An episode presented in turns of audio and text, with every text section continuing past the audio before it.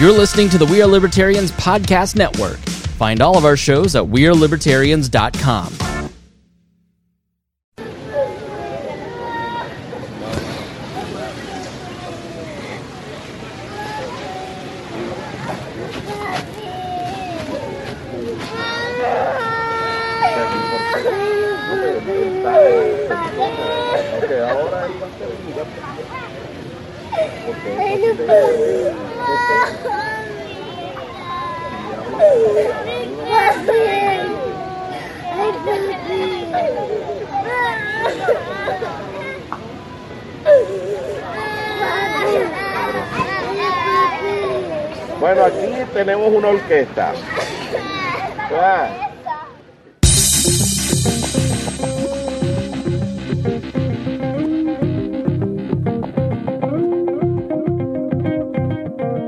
Welcome to We Are Libertarians. I am your host, Chris Spangle. We bring you all of the irreverence modern politics deserves, where while putting people before political parties. We examine current events from a libertarian perspective with the goal of leaving you better informed. Please be sure to rate us and review us in iTunes and now the Google Play, uh, the Google Podcast app. We're, we're there. And subscribe on Patreon at WeareLibertarians.com. In exchange for supporting our program, we give you all kinds of bonus content and free stuff, including an extra hour this week, and then there'll be another hour of Loki Wall from Harry. This show is crowdsourced, so you can send us news in our Facebook group or Discord channel, which you can find at WeareLibertarians.com. We're always taking your questions and comments via email at editor at WeareLibertarians.com. Please be warned that this show is raw, unedited, and authentic, so the language is sometimes strong and offensive. I wouldn't say it's a family show, Harry, but uh, you know, sometimes I can't. I can't help it. Harry Price is my co-host tonight. Harry, welcome back. It's been a nice. Uh, it's been a long month without you. Yeah, it's been a very long month. Um, some of my demands still have not been met. The coffee maker has still not been installed here at the Wall Studio, There will no be no coffee. and um, I'm very upset. Still upset, but you know, decided to come back either way. You know, Well, you, uh, man, I was going to make a joke that would immediately end end the program, but I'm not going to. Harry, uh, I had to keep reminding people that you were you were not gone because I hadn't fired another co-host uh, or one hadn't rage quit, but you you had work to do, right? I had a lot of work to do. Um, my company is currently moving from the uh, east side of Indianapolis to downtown Indianapolis. So Yeah, so I'm trying to, you know, working with vendors, getting things moved, getting things installed, upgrading different equipment, installing different things. And that, yeah, that's actually what I did today. So if I seem kind of out of it, it's because I've been installing the network equipment into the rack. Well, I actually put the network equipment in there. I've just been doing the cabling today. So Right. I've just been on, you know, looking at an imager, looking at cool designs and making sure my cable management is perfect and beautiful and not like a gigantic rat nest just in case something happens, you know. Cable management is really important. It is. It is, especially if something's not going to move. Yeah. I, I have. a- I mean, I don't do a great job, but uh, I do have some level of cable management. There's some Where? Velcro ties. Where You know what? I don't need judged by you. You're. This is the problem with you IT people. You're judgy. well, first off, I'm just judgy. You know, a lot of other people like Reinhold. You know, he's very like fatherly and just just go. This is. I see what you're trying to do here. We could get you something else to help. Right. You know, me, I'm just going to look at you like, whoa, start over. Just start over. Now we are. Uh, let's. Uh, we're streaming to our big Facebook page. Yeah. How do you feel about that, Harry? Be honest. Upset. Um. You know. Betrayed, hurt. Betrayed. Yeah. Hurt. Yeah. Um. You know. Just disgusted. Really. So there's there's like 88,000 people on this page, Mm-hmm, and uh, I would bet that most of you have no idea that we have a podcast. Mm-hmm. That we've had a podcast for six years. Right. Uh, we're, this is episode 294. We're dangerously close to 300. We do an episode twice a week generally, uh, and we are we, we basically talk about current events and apply libertarian perspectives to them. And you can find all about uh, the podcast at wearelibertarians.com. Uh, we have a set of 10 principles, and we lay out what we believe and how we operate. Uh, and you can find us in any podcast app, anywhere that uh, anywhere that you find any podcasts. I think that you will enjoy it. We we try to mix humor with you know, opinion and a v- variety of libertarian opinions. We are uh, we are not. Harry is an anarchist. Yes. Is that fair to say? That's fair to say. How would you identify yourself? You could identify me as an anarchist. What's your liberty gender? Yeah, I think like anarchists know. Well, if you had to put like people's like, oh, you're, you're an anarcho capitalist, and it's like if you have to put one, I'd go for Afro anarcho monarchism. Uh, friendship is mandatory. Right. And I would say that I am a constitutional libertarian. Uh, I I Okay. I I'm almost to an anarchist. I just can't get to the private courts, but I also recognize that hey, the reality is that probably in my lifetime we won't have an anarcho utopia. I'm with you on that one. Yeah. Not so, in your lifetime, not in my lifetime.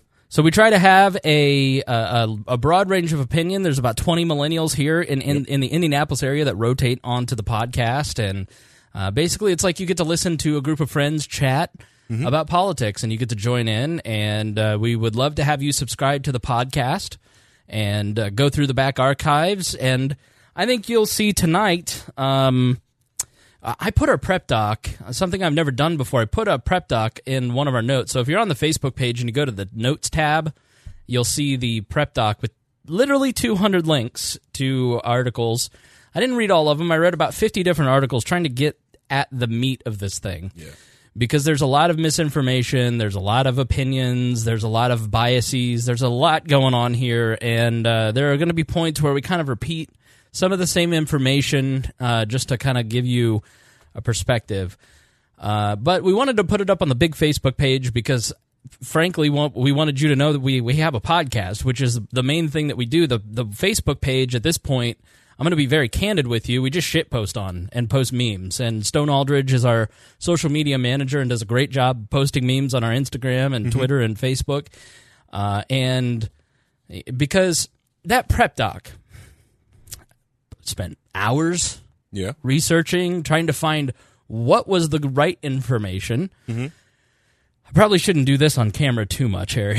um, but Screenshot it. trying to, uh, What do you think I was trying to do? Get on YouTube. so this real quick. you know, hours into researching and trying to find out the truth and do, do, figure this out, and you put this all together and you post it, and you're like, well, surely people are going to love this.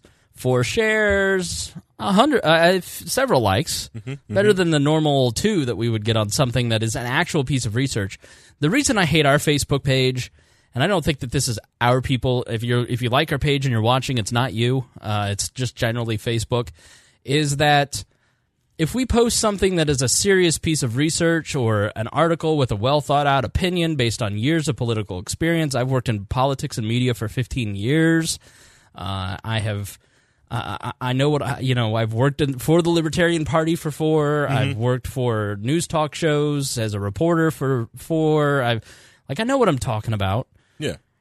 Uh, you're just wrong. You don't know what you're talking about. I read this thing on on uh, on uh, patriotpost.us and like uh, people on our Facebook page and mostly the internet don't want actual information. They just want shit memes to argue over because they want themselves to be heard, and I hate it.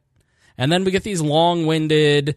I'm unfollowing you guys because you don't represent libertarianism very. It's like you wouldn't know libertarianism if it came up and crawled up your behind. Um, so I'm grumpy about it. Yeah. So mainly, I just wanted to do a Facebook Live here to tell the the fa- we've already lost like 40 people, which is what I'm good at. Stone Stone grew the page like 2,000 in a couple days, and then I I lost us a thousand in the next. Yeah, by posting like one meme. Not even a meme, like an article. An article. Yeah. An article. Article. Right. Article. So I would love the Sorry. tenor of our Facebook page to match our podcast, is what I'm trying to say. But people don't want that. Oh, so- that's the other thing weird is like when it's like a you can post like a, a awful meme, like just a dumb meme. It's funny if you're in the know. Yeah, it's, yeah. it's been uh, downloaded and shared 400 times. that they want research, and that's where the, the people want the the hard ed research. This is false. And this is fake news. Did it? It was like.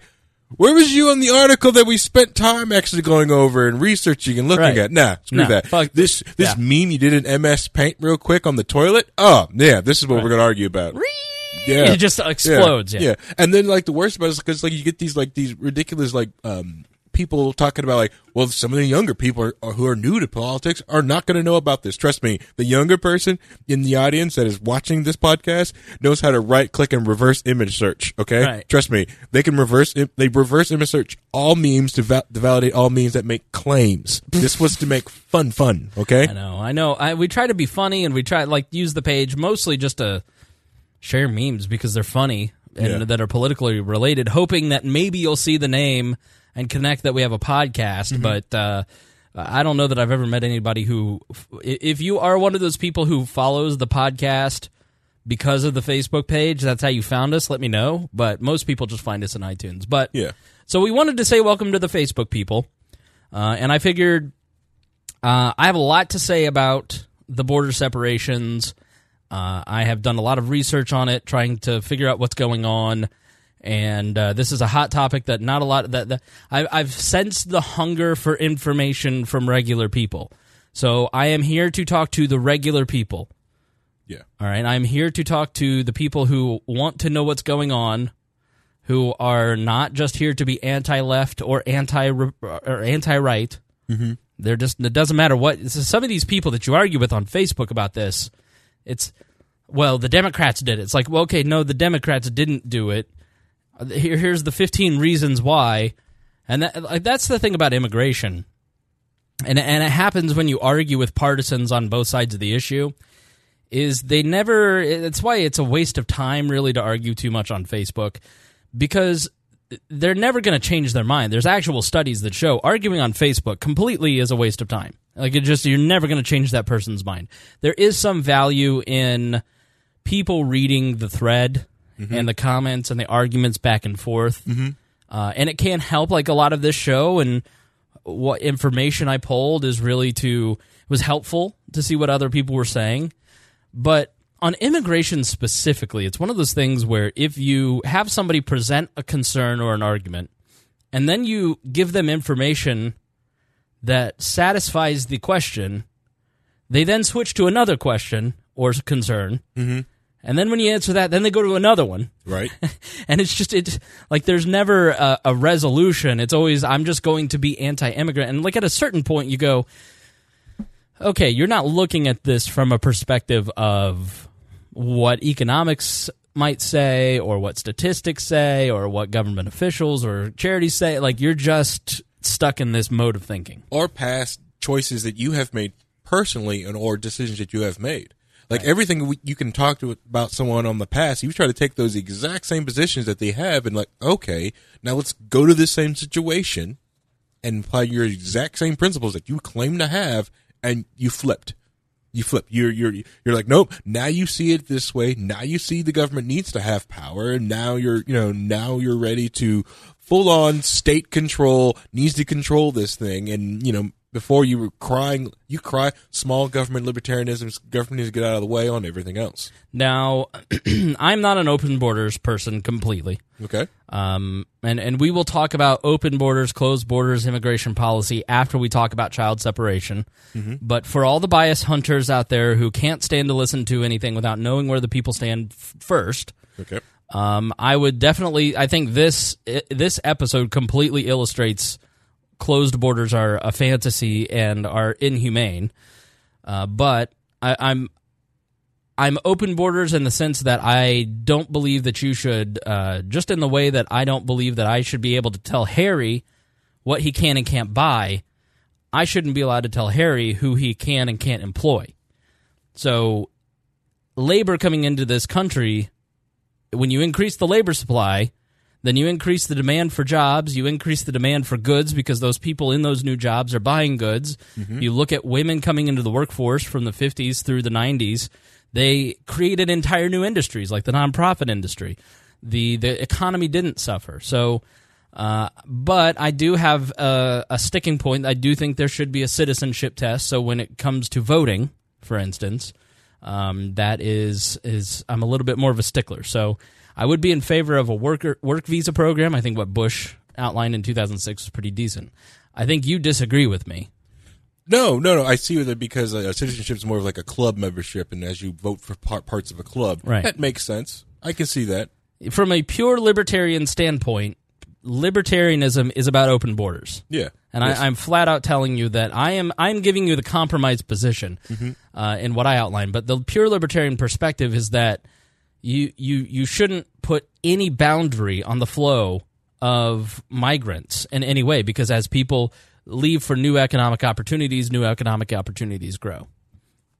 Um, doing that, you're just putting the, a block on the flow of the market. Right. The, oh, you're putting basically price controls in place. You're, It's bo- a different word. It's a yeah. It's a different word for price control. uh, borders are tariffs. yeah, they're just They're tariffs. and- tariffs on people and labor, Yeah. right?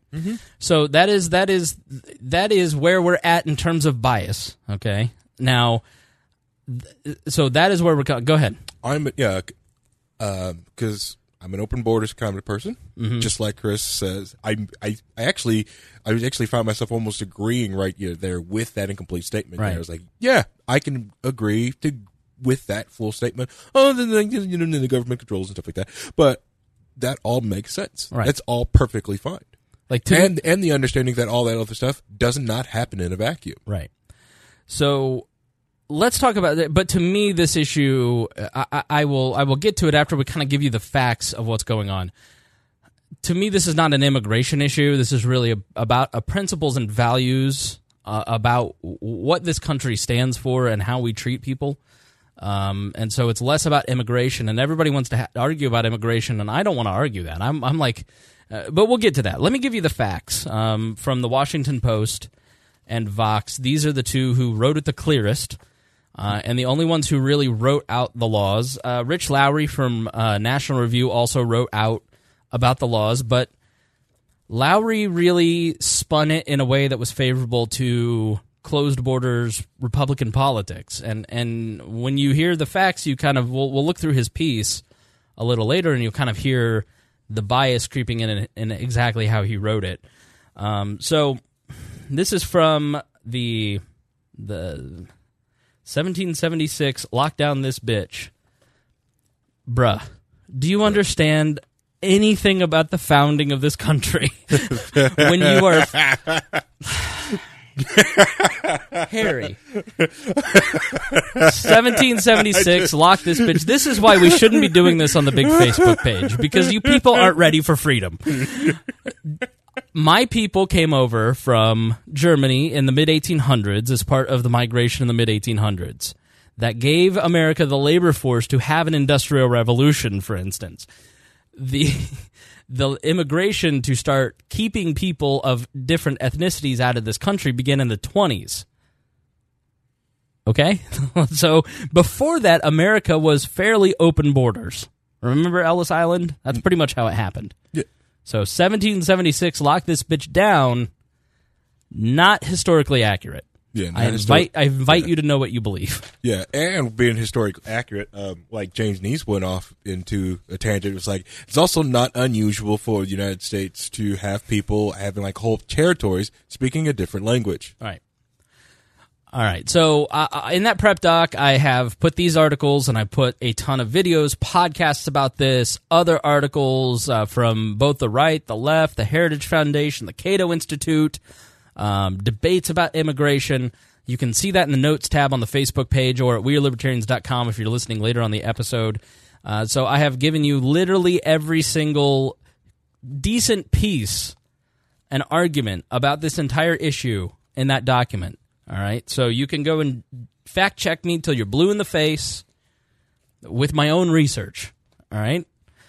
But so out of all of that, I'm I'm presenting to you the articles that give give you the consensus view of what's actually happening. Reporters who are on the ground in the area, people who are researching the law, trying to figure out what the hell's going on. So the facts about Trump. This is from the Washington Post. The facts about Trump's policy of separating families at the border. So uh, they write The president and top administration officials say that U.S. laws or court rulings are forcing them to separate families that are caught trying to cross the southern border. These claims are not true. Immigrant families are being separated primarily because the Trump administration in April began to prosecute as many border crossing offenses as possible. This quote unquote zero tolerance policy applies to all adults regardless of whether they cross alone or with their children. Now, it's in quotes because the zero tolerance policy came from Stephen Miller, who is the 32 year old advisor to the president, who is reportedly the architect of this particular piece. He, uh, he believes that 90% of Americans, if immigration is the central issue, that 90% of Americans will vote for Trump's side on immigration. And so let's all realize that both sides are playing politics with this. Mm-hmm. Um, the the Republicans are trying to look tough on the border before the midterms because Trump and and Stephen Miller and his and Jeff Sessions, who Stephen Miller used to work for, all believe that immigration is a winning issue. And with no border wall being built, they wanted to look tough on immigration, and so they have changed their policy in the last four months to uh, to this zero tolerance policy in an effort to look good in the midterms.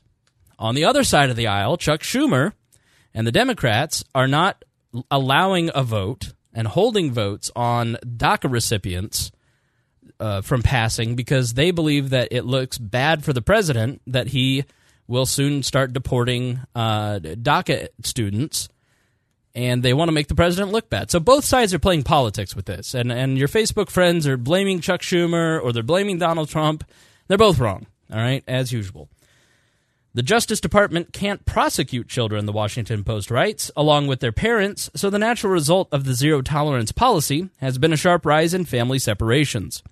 Nearly 2,000 immigrant children were separated from parents during six weeks in April and May, according to the Department, Department of Homeland Security. The Trump administration implemented this policy by choice and could end it by choice. No law or court ruling mandates family separations. Let me read that again. No law or court ruling mandates family separations, despite what your Facebook friends have said. And I will explain that to you in the coming paragraphs.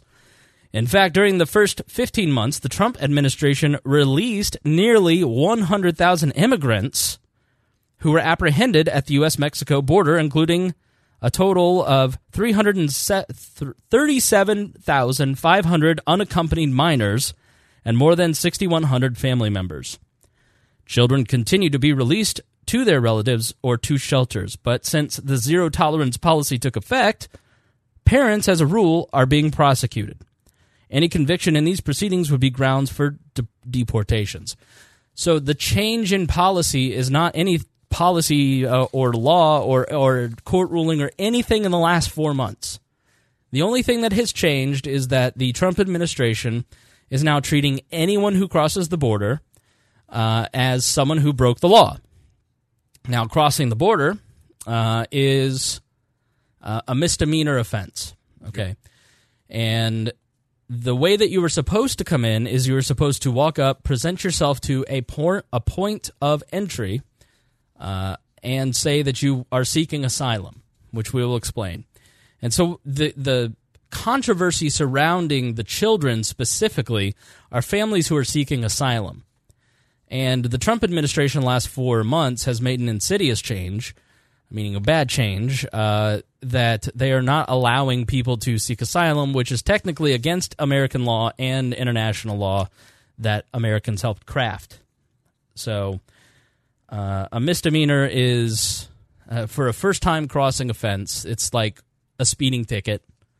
Uh, if you're a second time or multiple time trying to re enter, then that is a felony charge.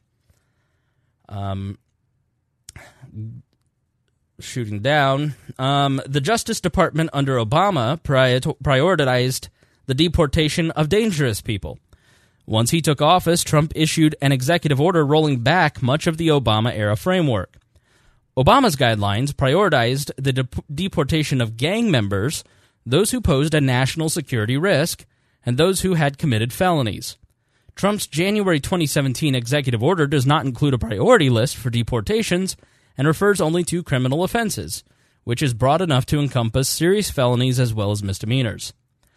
Then in April 2018, Attorney General Jeff Sessions rolled out the zero tolerance policy. When families or individuals are apprehended by Border Patrol, they're taken to DHS con- custody.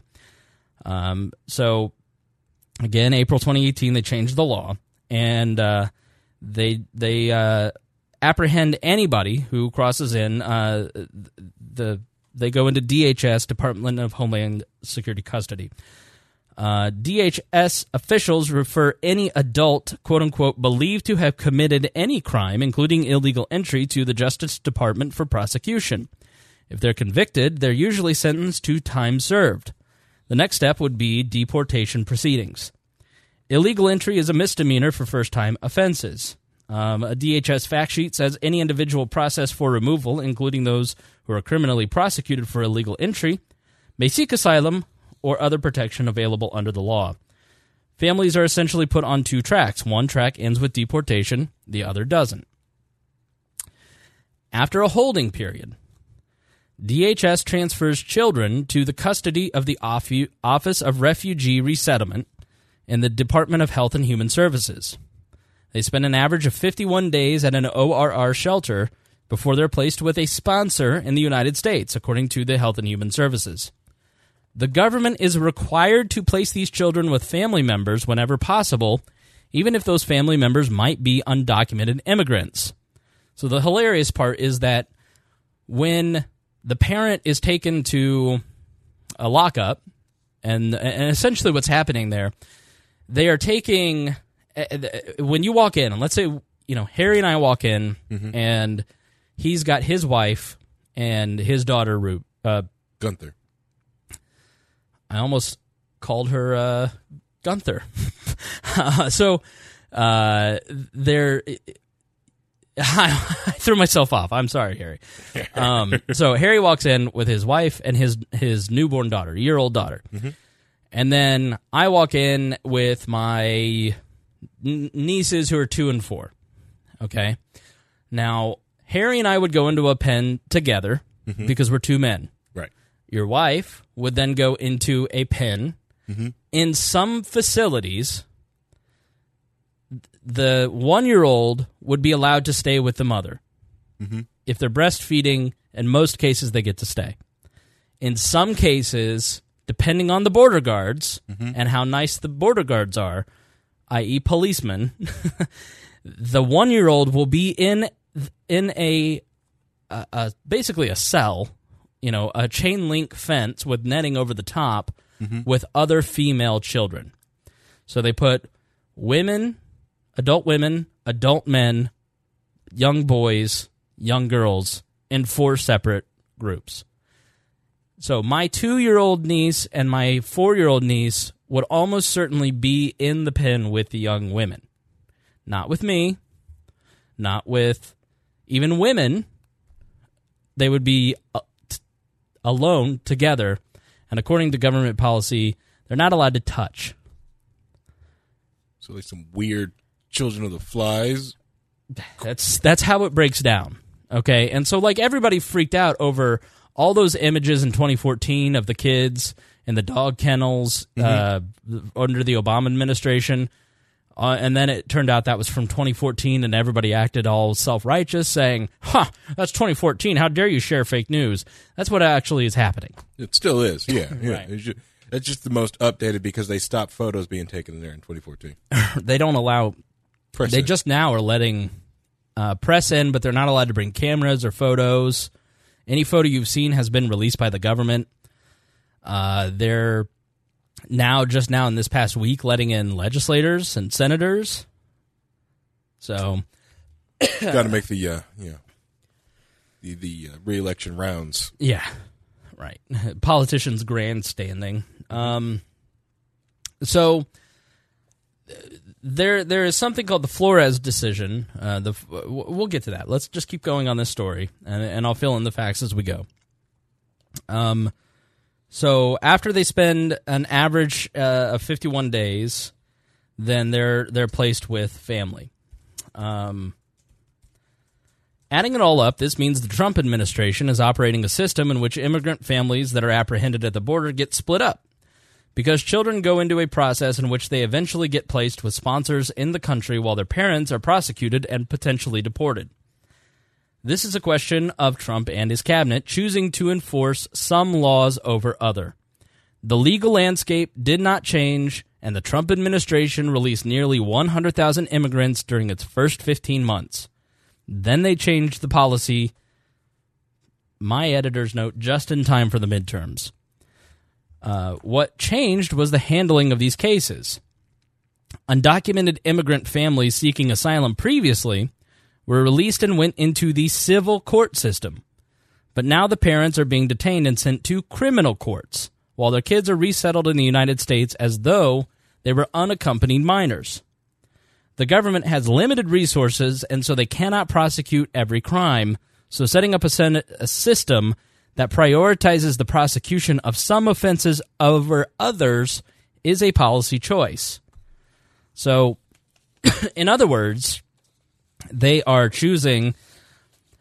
You have to. Everybody who is screaming the law, the law, the law. I'm seeing you know it all roll through Yeah, the comments, and it's nothing but they broke the law, send them back. Uh, Your, your cousin gets busted for pot. Well, there's there's multiple ways. How many of you have had a family member busted for drunk driving? Do you have a family member, Harry, that's been arrested for anything? Yeah, yeah, drunk driving with dad. Yeah. Okay. So dad goes before the court and the prosec there's multiple choices at different levels, okay?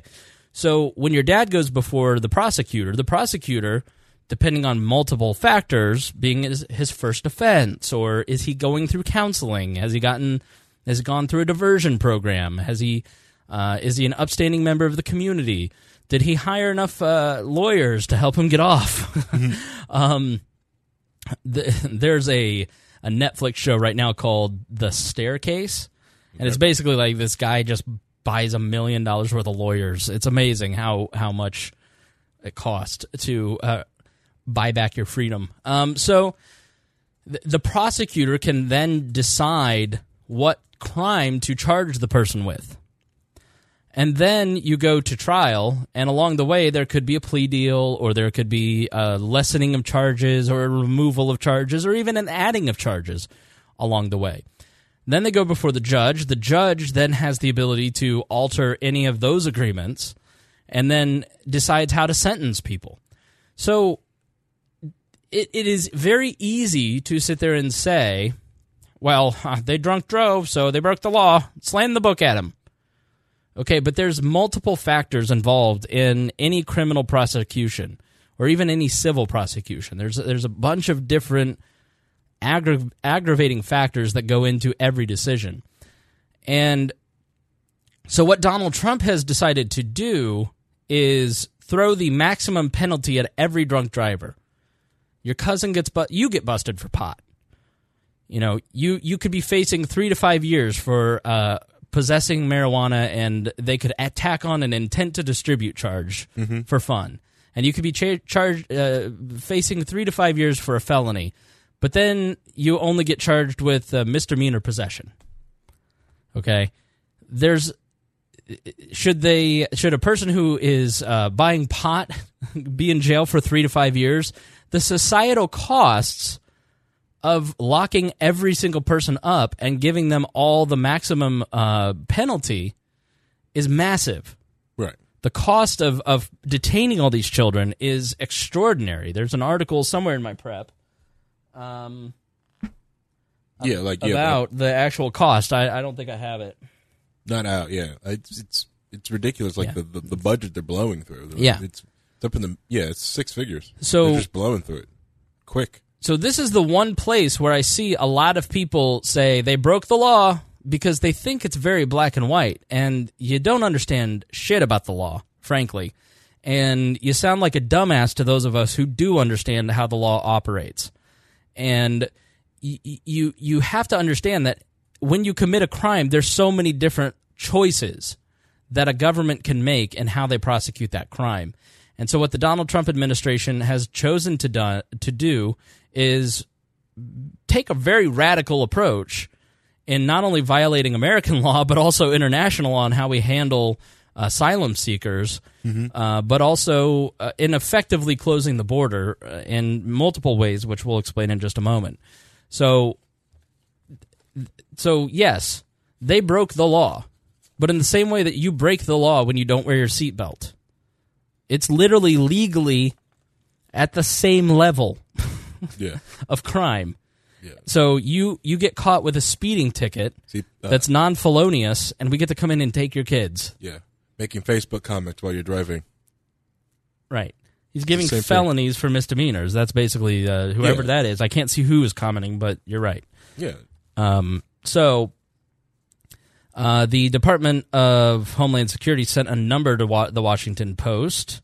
Uh, Waldman sent figures from fiscal 2010 through 2016 showing that out of 2.3 million adults apprehended at the southern border, uh, nearly 500,000, or 21%, were referred for prosecution. So during the Obama administration from 2010 to 2016, and you know how you all post how Barack Obama deported more people than anybody else, 21% were actually prosecuted. So in the old days, you could basically get picked up, and then you would be uh, granted a civil court hearing for asylum. They would hear your asylum case. You would either get to stay or you'd have to go back. Now everybody's going back. Uh, 100 as close to 100% as they can manage uh, instead of 21%. So that's why this has become a crisis because it's the order of magnitude of more people that are being apprehended and held and, and it fills up there's 57 i think a day uh, I, I saw some number that it's uh, yeah Sounds 40, 40 45 children are being taken from their parents each day. Uh, so it it's a massive number of people as opposed to the brief period. So the other misnomer that you keep hearing, the other falsehood that you keep hearing is that this has gone on forever. It's not gone on forever. It, there was a brief period during the Obama administration that this did happen in 2014 and it was an extraordinary outrage. It was a big, big cry. Glenn Beck and, and Ted Cruz took teddy bears to the border uh, zone, and and it only lasted a few months. Mm-hmm. So it didn't. It hasn't gone on forever. Again, your Facebook friends are wrong. Um, so the administration officials have pointed to a set of laws and court rulings that they said force their hand. A 1997 federal consent decree that requires the government to release all children apprehended crossing the border.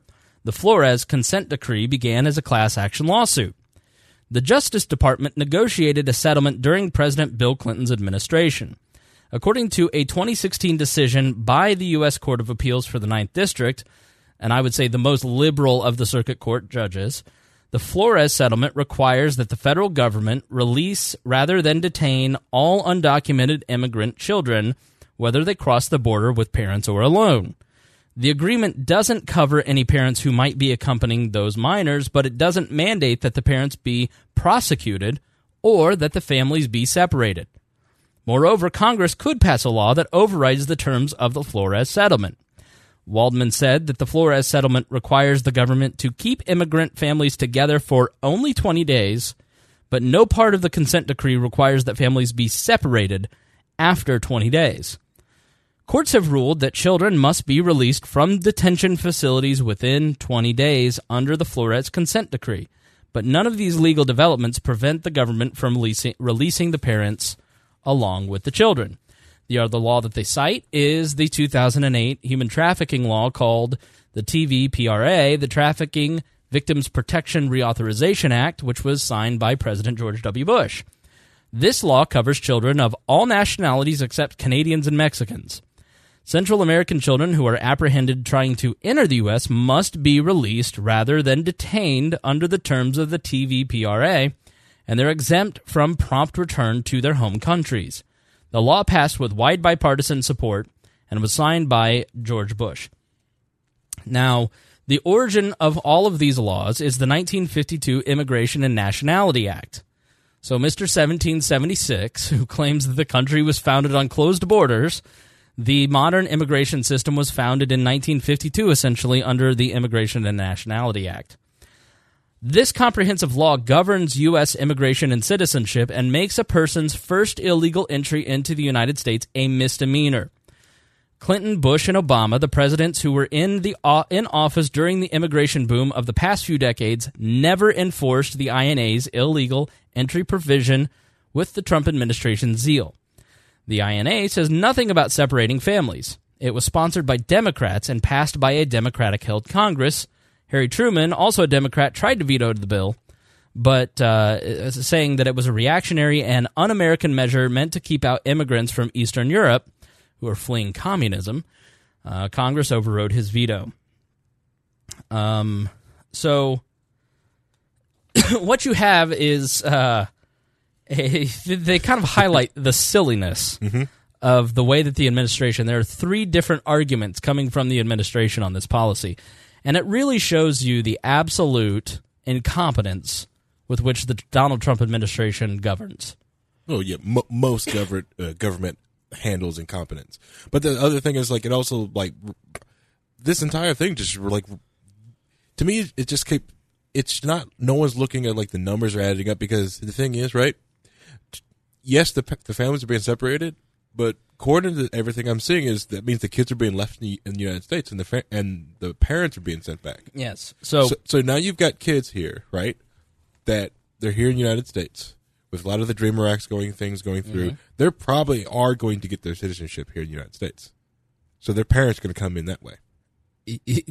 we will we Very long and convoluted, but like you just backdoored them in. we're just now talking about the child separation. There's so many different layers But yeah, to this. yeah, yeah. wait but yeah. until we get to Sorry, I, I put my chip down too far in that layer dip. I'm wait sorry. wait until we get to what Sorry, happens I'm to the just- kids because just- you th- what happens after this 20 days is amazing. Yeah, Um, so the three different strains of argument coming from the administration. Um, Trump is distancing himself, uh, saying the Democrats gave us this law. Uh, Nielsen, the uh, Department of Homeland Security uh, secretary, says it's not a policy. And the reason she's saying it's not a policy is that if the Trump administration is sued, it's much harder for uh, basically what the Trump administration is saying that this is a consequence of these other two laws, and we're just enforcing the original INS or the INA Act uh, as it was written. We're enforcing the laws where other administrations have not for- enforced the law. And uh, we're beholden by the Flores Decree and the TVPRA. And this is just a consequence. It's not a brand new policy. We are not dictating that uh, children be separated.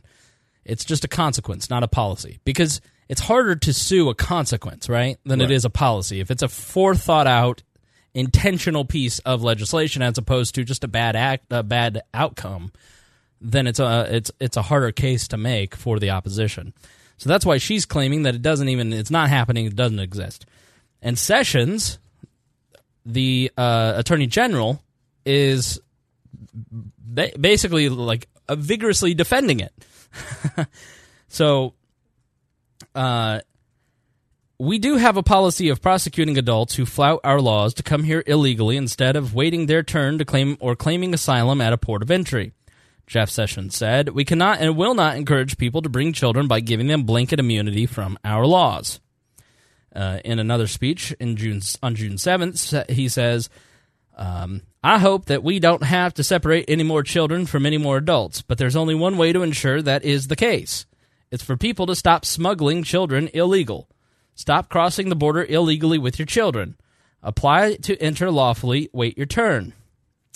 The Attorney General also suggested on June 7th that the legal developments are forcing his hand because of the Flores decree.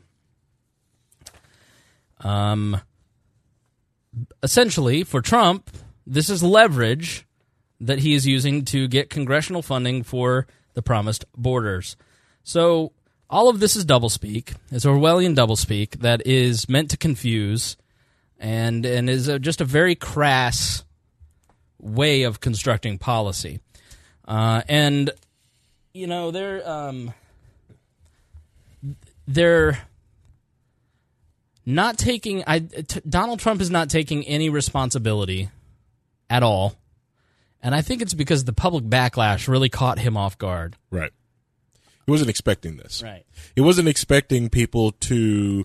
He expected people just to, you know, do that drive by, like just hear numbers, understand that. Look how many people they're going, they're keeping out. But what they was not prepared for was the PR backlash of people seeing kids being separated from their families, but even at a young age. Like people, you know, if it was just like you know, the fifteen to eighteen year old kids, you know, you know, like high schoolers, and but the babies and the you know the tweens and the little ones are still with their moms and stuff like that, Mm-hmm. I think it'd be less backlash. Right. But for the simple fact that because I know myself, I'm thinking like I'd be damned to be separated from my one year old like that. Ab- absolutely. Well, that's part of the problem is I don't think people are. I certainly don't think that Donald Trump views them as human beings. Do you? I don't know. I don't know if he does. I don't think he does. I don't know. Here, here's But what I I, don't think. know. I think that Donald Trump, if he were, I think that if Donald Trump were flown to Brownsville, Texas today, and he were walking through there, Donald Trump would change his policy immediately. Oh, instantly. I think that Donald Trump, I, like, I do think on on some level he's a total sociopath, and he's he's in a lot of ways incapable of the emotional, like, uh, of empathy, and in many ways that narcissists are. But there is a thing with Donald Trump that when he sees something like children crying in person, it changes. It's like he he wants to make a change and fix it. He wants people. He's kind of like Well, he he's done this before in the past. He did this in twenty uh, when he first got elected. That once you you know like with this the the gas attack, it's like once you see these kids like this, you have to act. Yeah. And I think either he's not being shown or lied to the situation that's going down there right. So because they know he would act because he's still human even with all those traits. We know that he's human and he he, can, he does not like seeing kids hurt. Right. So that that but at the same time he's shielded from a lot of that because I think he has people around him who have just a vested interest in Yeah. you know like Stephen Miller this is he's beating off to the coverage every night. Mm-hmm. Like that's just who he is.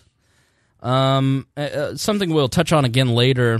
Uh, this is from a Vox article called Family Separation at the Border What You Need to Know About Trump's Alarming Immigration Policy. According to federal defenders, some Border C- Patrol agents are lying to families about why and how long they're being separated. A federal defender told the Washington Post's Michael E. Miller that parents were told their children were just being taken away briefly for questioning.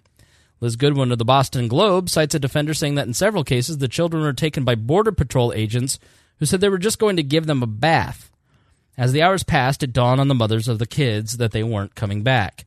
So when you're in the detention facility um, and you are separated, here is how they actually get the kids away from the mothers.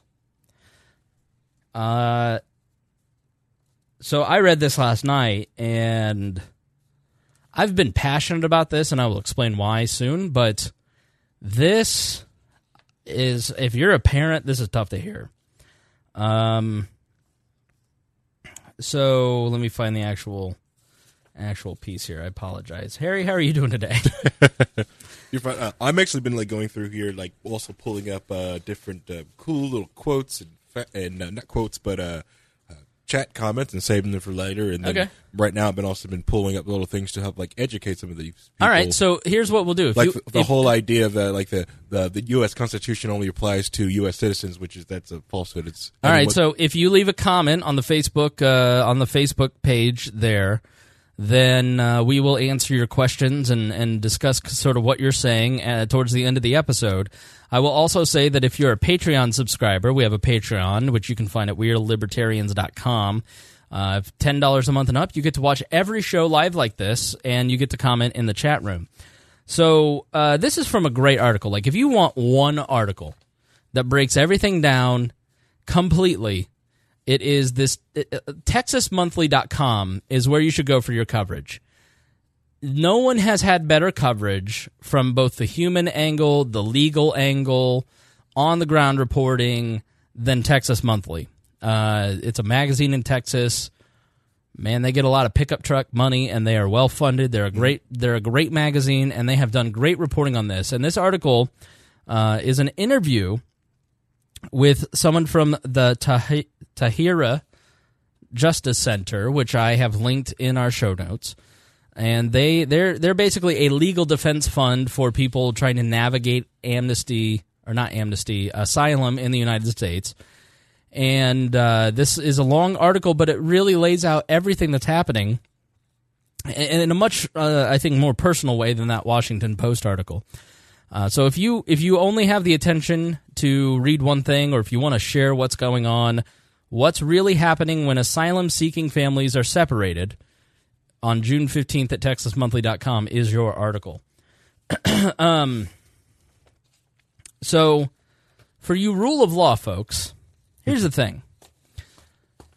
Here's a huge part of all of the problem with this is and this is one of the fundamental problems with Donald Trump and his administration. And this is one of the problems of complete inexperience. And any libertarian president or libertarian candidate that got elected would probably fall into some of these same traps. When you go to execute a policy, you can't just decree it so. you can't just say, I, I speak this into existence, let's make it happen. Uh, and that's kind of what happened here. Mm-hmm. Donald Trump just decided, and along with Jeff Sessions and Stephen Miller, that they were going to do this, and they kind of let the chips fall where they may. They didn't increase the amount of shelters. They didn't lay down guidelines for Border Patrol. They didn't lay down guidelines for DHS, ORR, or any of these other agencies. Right. They didn't prepare anyone for anything. They just changed the policy and let it happen. Correct. And what you have, you for you follow the law people, is you don't end up in that situation with people executing the law. You end up with rule of man. So the difference between the rule of law is that society agrees upon a certain amount of things, a certain set of standards, a certain set of laws and principles. And these are the laws that we're all going to obey, and the laws are clearly written on how those will be executed, and here are the penalties if you don't. Rule of man is when men in the moment are making up whatever they want to make up. See if you hear that in this. So, again, this is an interview with uh, Anne Chandler. Should have tweeted it first. That makes it law. So, what is the process for separation? There is no process. Judging from the mothers and fathers I've spoken to and those uh, staff that I've spoken to, there are several different processes. Now, again, this is a woman who is who is directly interacting with all of the people that are in the news as they try to get asylum. She's their lawyer, so she's on the ground and uh, in the actual con- uh, holding facilities, knows all the border agents, all that stuff. That's why Texas Monthly is great. They're on the ground and they know who to talk to, so they've talked to all the right people. Um, uh, they, there are d- several different processes. Sometimes they will tell the parent, "We're taking your child away," and when the parent asks, "When will I get them back?" they say, "We can't tell you that." Sometimes the officers will say, "Because you're going to be prosecuted," or because you're not welcome in this country, or because we're separating them, without giving them a clear justification. In other cases, we see no communication that the parent knows that their child is to be taken away. Instead, the officers say, "I'm going to take your ti- take your child to get bathed." That's one we see again and again. Your child needs to come with me for a bath. That's not disturbing. Uh, the child yeah. goes. The child goes off, and in a half an hour, twenty minutes, and the, the parent inquires, "Where's my five year old? Where's my seven year old? This is a long bath." And they say, "You won't be see you won't be seeing your child again." Sometimes mothers, I was talking to one mother and she said, Don't take my child away. And the child started screaming and vomiting and crying hysterically. And she asked the officers, Can I at least have five minutes to console her? They said no. And in another case, the father said, Can I comfort my child? Can I hold him for a few minutes? The officer said, You must let them go, and if you don't let them go, I will write you up for an altercation, which means that you are the one that you are the one that had the additional charges charged against you. So threats. So the father just let the child go. So it's a lot of variations, but sometimes deceit and sometimes direct, and just I'm taking your child away. Parents are not getting any information on what their rights are to communicate to get their child before they are deported, what reunification may look like. We spoke to nine parents on this Monday, which was the 11th, and these were adults in the detention centers outside of Houston. They've been separated from their child between May 23rd and May 25th, and as of June 11th, not one of them had been able to talk to their child or knew a phone number that functioned from the detention center director. None of them had direct information from immigration on where their child was located. The one number they were given by some government official from the Department of Homeland Security was a 1 800 number. But the phones inside the detention center, they can't make those calls. We know there are more parents who are being deported without their child, without any process or information on how to get their child back. Texas Monthly. So it's entirely possible that children will be left in the country without any relatives? Could be, yeah. Mm-hmm. And if the child is, say, five years old, the child is going through de- deportation proceedings. So the likelihood that the child is going to be deported is pretty high because they know they're going to ask for asylum. Uh, oops, I apologize. I skipped to the wrong page. How do they know where to deport their child to or who the parents are? Well, how does the child navigate their deportation case without their parent around? Well, Texas Monthly says because a five year old doesn't necessarily know his parents' information. And says, in the shelters, they can't even find the parents because the kids are just crying inconsolably. They often don't know the full legal name of their parents or their date of birth. They're not in a position to share a trauma story like what caused the migration, so they can't even ask for asylum. These kids and parents had no idea. None of the parents I talked to were expecting to be separated as they faced the process of asking for asylum. You'd think there'd be some sort of wristband or something with their information on it. Mm-hmm. And says, I think the Department of Homeland Security gives the kids an alien number. They also give the parents an alien number and probably have that information. The issue is that the Department of Homeland Security is not the one caring for the child. Jurisdiction of that child has moved over to Health and Human Services. And the Health and Human Services staff has to figure out where is this parent, and that's not easy. Sometimes the parents are deported. Kids are in New York and Miami. We've got parents being sent to Tacoma, Washington, and California. Talk about a mess. And nobody has a right to an attorney here. Nobody here has the right to an attorney, she says. What? These kids don't get a paid advocate or an ad litem or a friend of the court. They don't get a paid attorney to represent them. Some find that because there are programs. Uh, some find uh, some find that because there are programs, but that's not a right. It's not universal. So, Harry, as a parent, what do you think about that? Oh, it makes me sick to my stomach because, like, even like uh, when we go to the hospital with um, Gunther, when they take her and they've got to take her either like away from us or something like that, they wristband our child and they wristband um, my wife and I with the exact same copy of the duplicate wristband because our daughter's not going to know our information. So they make sure that I have the copy of the same wristband that's on her. Right.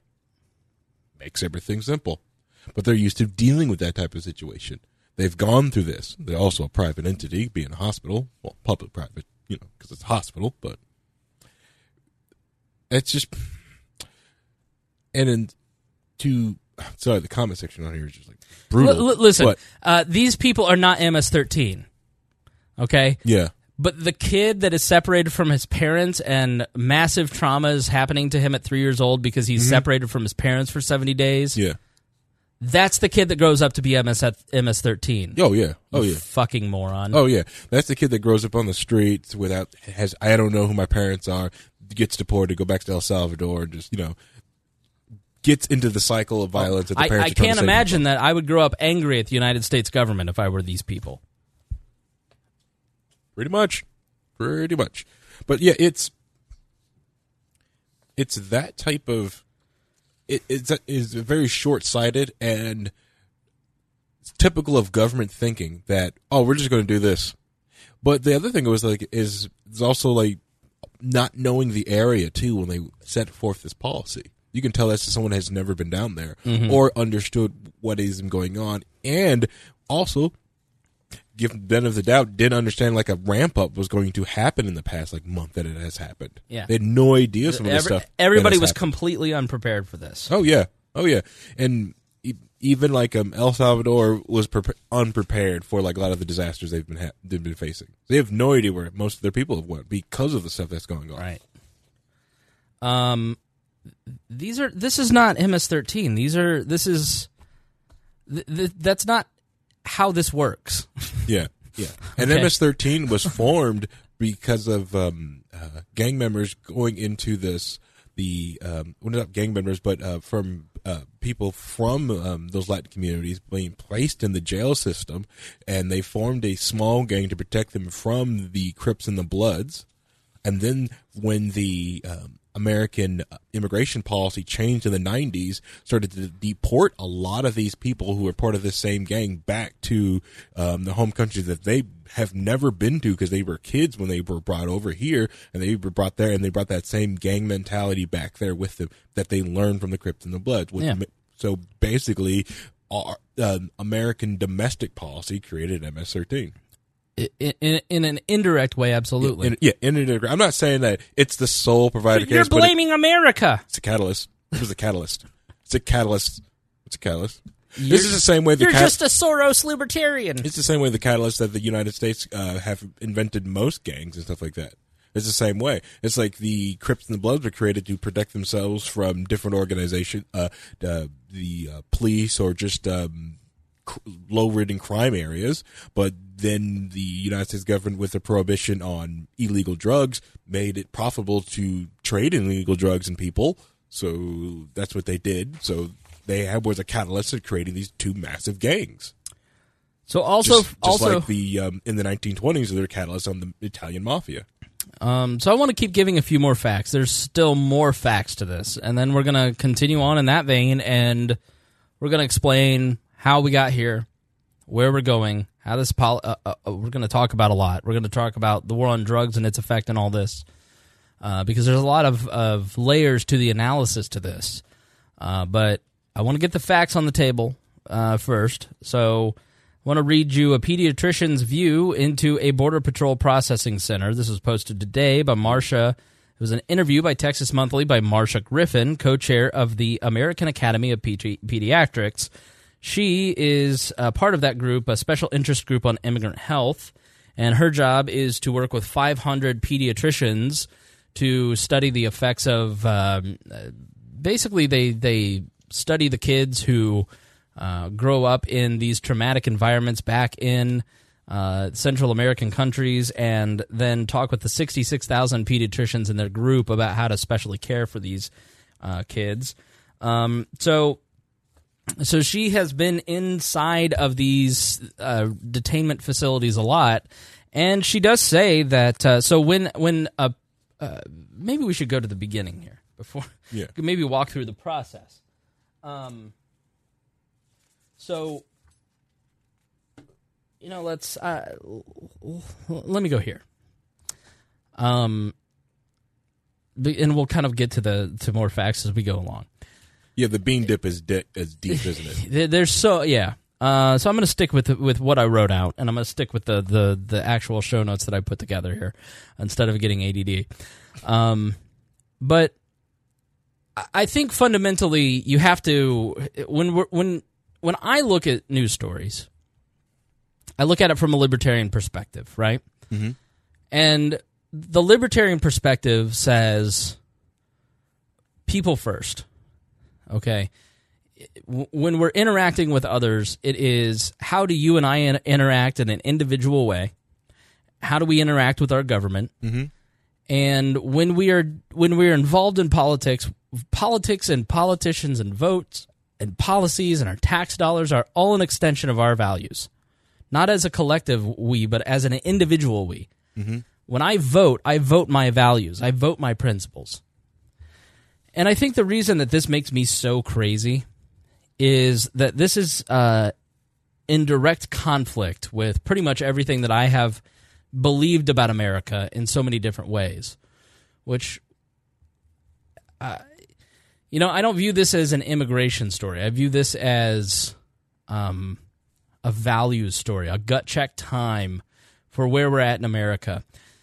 We have politicians using childhood trauma as a bargaining chip we are essentially using terrorism as a deterrent. The real goal of the Trump administration is is to get the word to spread back to other countries through our media and through their circles that if you come to America, you may permanently lose your children. And they want the media to show the pictures of crying children. That has been the intent of the policy, according to Stephen Miller. The American government is terrorizing children for political purposes. It is the antithesis of the non aggression principle as a libertarian. The non aggression principle is the ultimate defining axiom for libertarians. We do not advocate using force as to achieve social and political goals. You don't have to agree with this policy. If you say this is wrong, it doesn't mean you're for open borders. okay? And there are some people who, when you say this is wrong, they go, You're just for open borders. No. You don't agree with this? You're for like I'm I'm I'm against terrorism. I'm against it when ISIS kidnaps children Mm-hmm. and holds them hostage Right. for political purposes. I'm against it when the United States government does it. And I have a really hard time understanding how people don't see the same thing I see. Yep. That and that to me is even harder than watching the images. That there are so many people in this country that are not not just okay with this, but actively defending it and proud of it because of the others mm-hmm. being punished. Those aren't human children to them. Right. What is that, Harry? I I don't know. It's and it's disgusting because like it's and it, but and it's all based on this idea that well we have to know who is coming in and is going out. Properly vet these people. Got to properly vet them. What the heck does that even mean? Okay, well, if th- if that's what you believe, then how is that being uh, accomplished here? Because This we've way, already yeah, yeah. we've already heard that this is a complete mess. Right. They're losing children. They've Right. they've lost tens of thousands of children in the last few years. Correct. Yeah. And prop and and if properly vetting is is your key, then why do you why are you breaking up these these families and separating them this way? Right. That's that seems now it's an improper way to vet them because now you you know separating them to these groups like this. The other thing with it is like if you just want to know who comes in and who comes out, we can do that with a you know 4K camera and a, and a sign-in sheet. If you really, if it's all you want to know who's coming in, who's coming out, right? I've got a sheet of paper. Well, it, it's see, you're arguing things that Republicans and conservatives said in 2012. They don't realize that they have gone from we need to keep track of people in this country mm-hmm. to now we don't care what happens, even if it's terrorizing children. Get the fuck out of our country. You're not people. Right. You don't realize that that's how you sound and that's how far you've drifted, dear listener, uh, a, a Facebook viewer. But that's where you're at. Um. So how did we get here? Uh, Yep. And, It- it- and the, oh, sorry. And the other thing is, one thing is you don't see the people that will never they for some reason don't think they'll ever be in that type of situation themselves. Right. That's the other thing. It's like how would you feel if you did that? Well, it's like no, no, no, no, no, no, no, no. It'd be very, very quick for any country to have a downfall or something like that, and you need to go somewhere. Where are you going to go? Let's say you know Libertopia. You know New Hampshire becomes this great bastion of freedom, and that's the only thing that's left. Where the heck do you think you're going to go? Right. How when you get to that board, how you want to be treated? yeah. Uh, and that's really what it comes down to the golden rule. I mean, as a as a Christian, my my politics are informed by my religion, and uh, I sure as heck wouldn't want to be treated like this. I, I wouldn't, and I don't want others to treat children this way in my name. Uh, and it, it's it's just the basic golden rule. But how do we get here? It is generations of people voting in a way you have to understand that I think sometimes when we talk about public policy, we have disconnected the right now from the eventual consequences or from any consequences at all. Uh, someone said they'd rather someone said they'd rather die than live by Roger Paxton. Hilarious. Um, yes, individuals choose their behavior, but government set up environments with perverse incentives. And one of those perverse incentives that the government has created over the last 50 years is through the drug war. So the U.S. government really declares war on drugs in the 70s. Why? Nixon you think Trump is bad. I just listened to the Slow Burn podcast by Slate. It's a, it's a great podcast. If you're into politics, you'll love that podcast.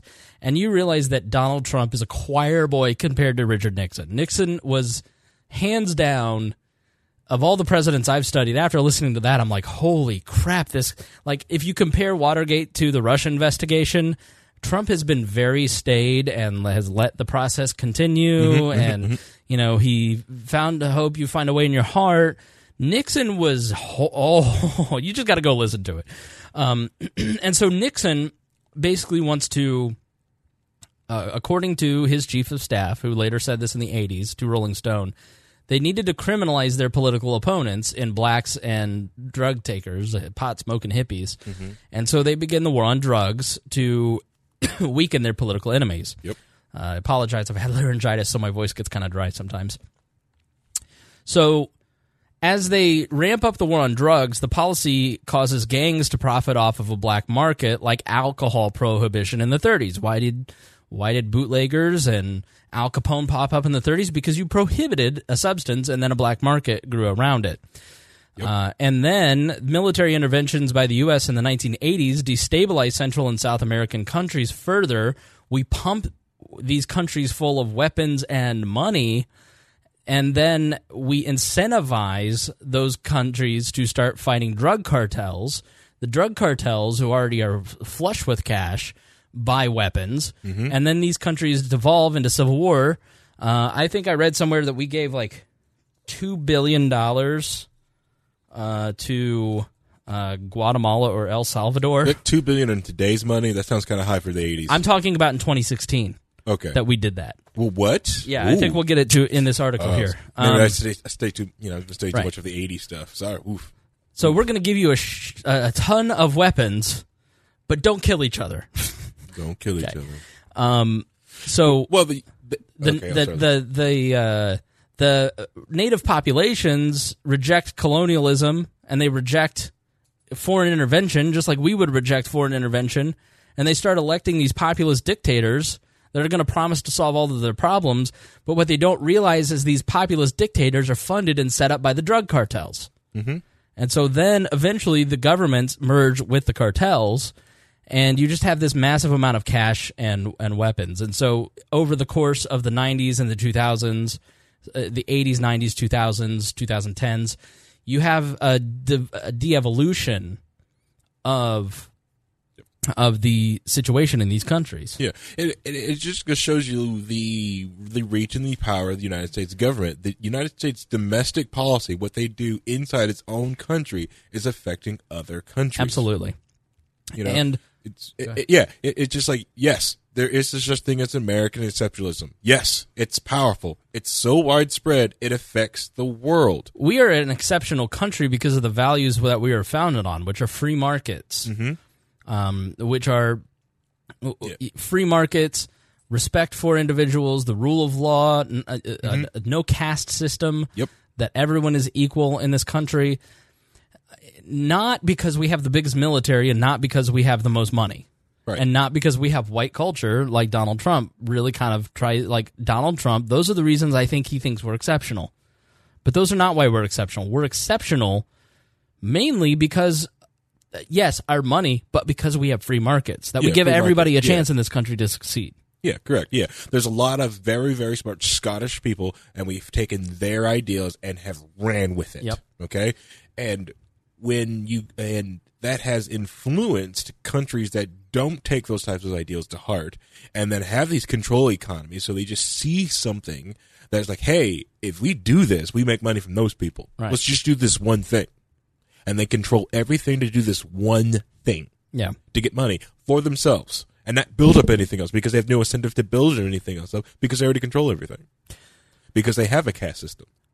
So at the same time that we the war on drugs is happening in those countries, we also are locking up more and more people for possession, drug car, you know, drug pushing here in the country, uh, and the the prison system explodes, and gangs basically run the United States prison system at this point. Like, and in the '80s, Latin gangs started popping up as more and more Hispanics started going to jail for selling drugs, for trafficking drugs and the, those gangs, those prisons were run by black gangs and white supremacist gangs, and so naturally gangs sprouted up. The MS-13 gang was um, a Salvadoran gang, for instance, that began in L.A. as a response to protect the members of that black market who are selling drugs, and eventually they get locked up. They serve their time. And then after their after they've served their time they get deported back to their countries.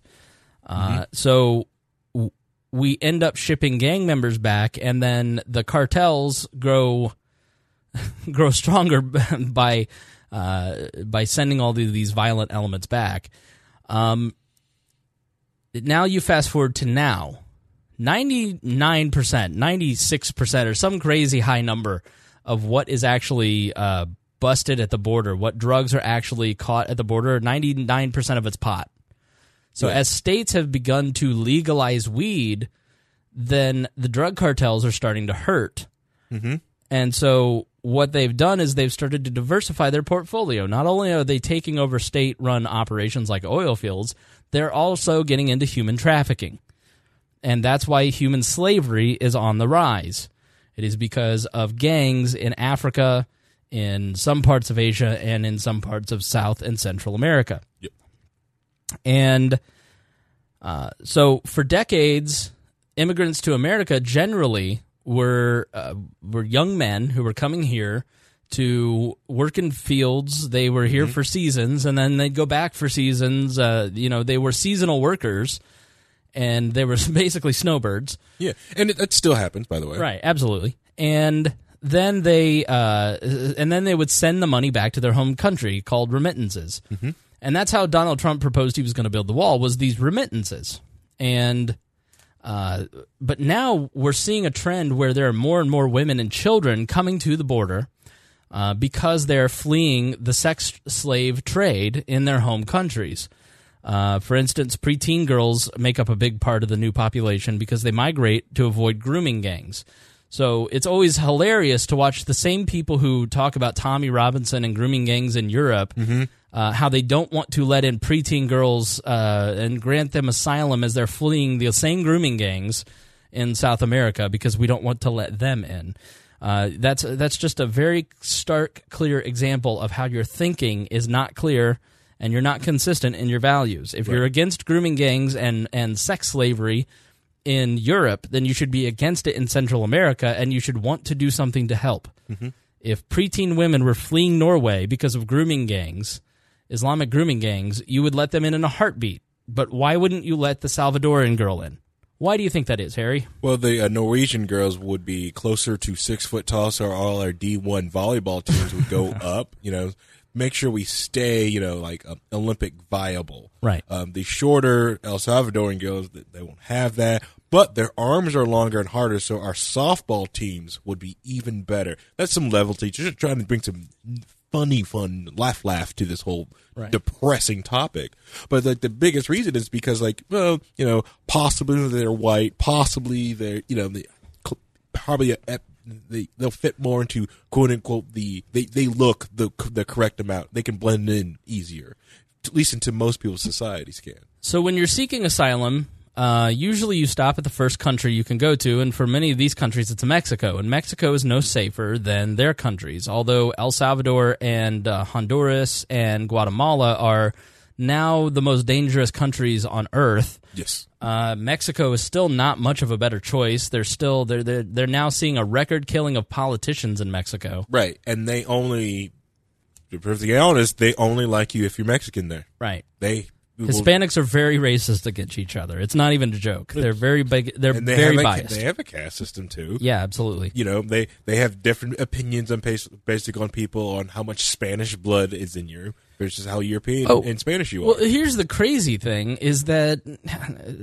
yeah, it's it's a Catholic society. like the, these people who don't want Western society to be eroded by all these foreigners coming in.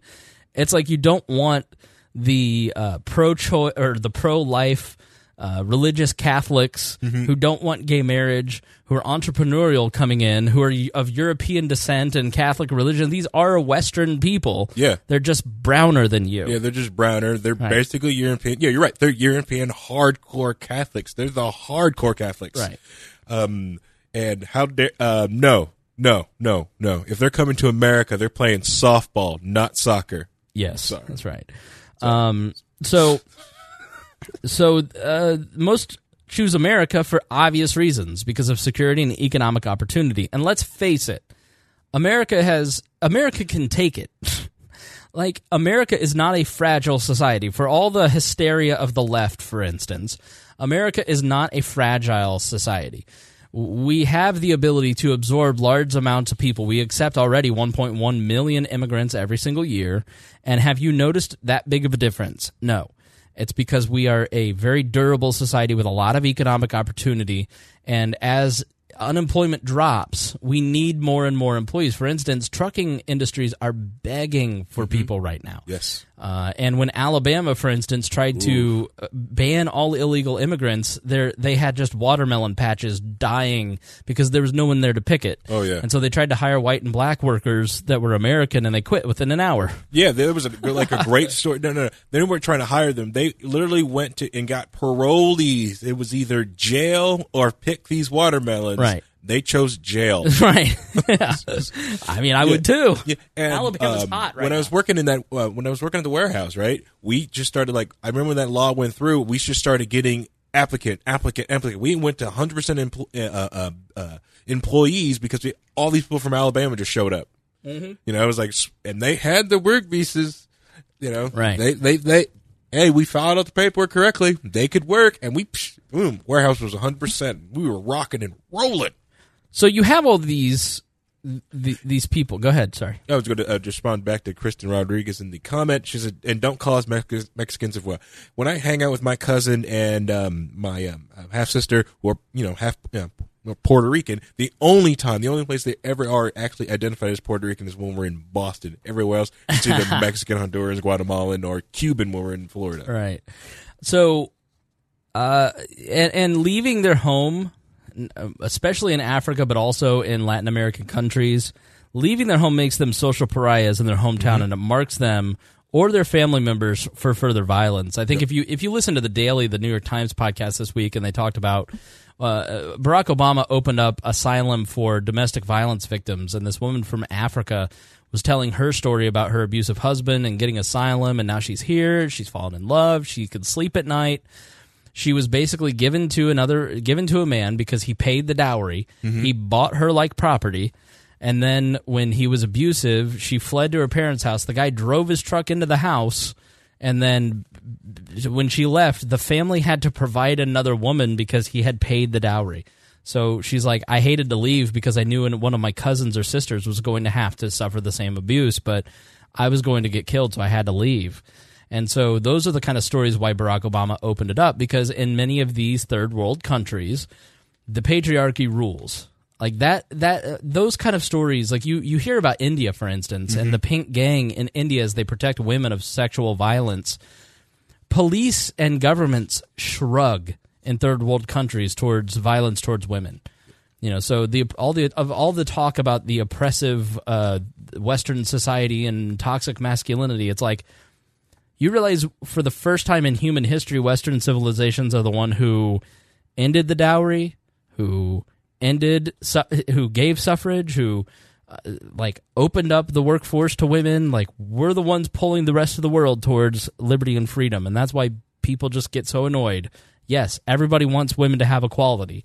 Yeah. No, we don't want to be subservient. Yeah. Am I speaking your language, Harry? No, yeah, yeah, because yeah, the reason why most people get annoyed is like, yes, we see you. We're not here in Western society. Okay, you really can't. Please go after them. That's Right. who needs it. That's who needs it to be educated. The, that, the those- pink those- gang in India needs help. Yeah, they need funding. Right. Go help them out. So Why aren't they armed? Why can't we give them a billion of guns? So I I look at this and I go, why are we turning our backs on asylum seekers? These preteen girls who are fleeing grooming gangs in Central America, who are fleeing MS-13, are not MS-13.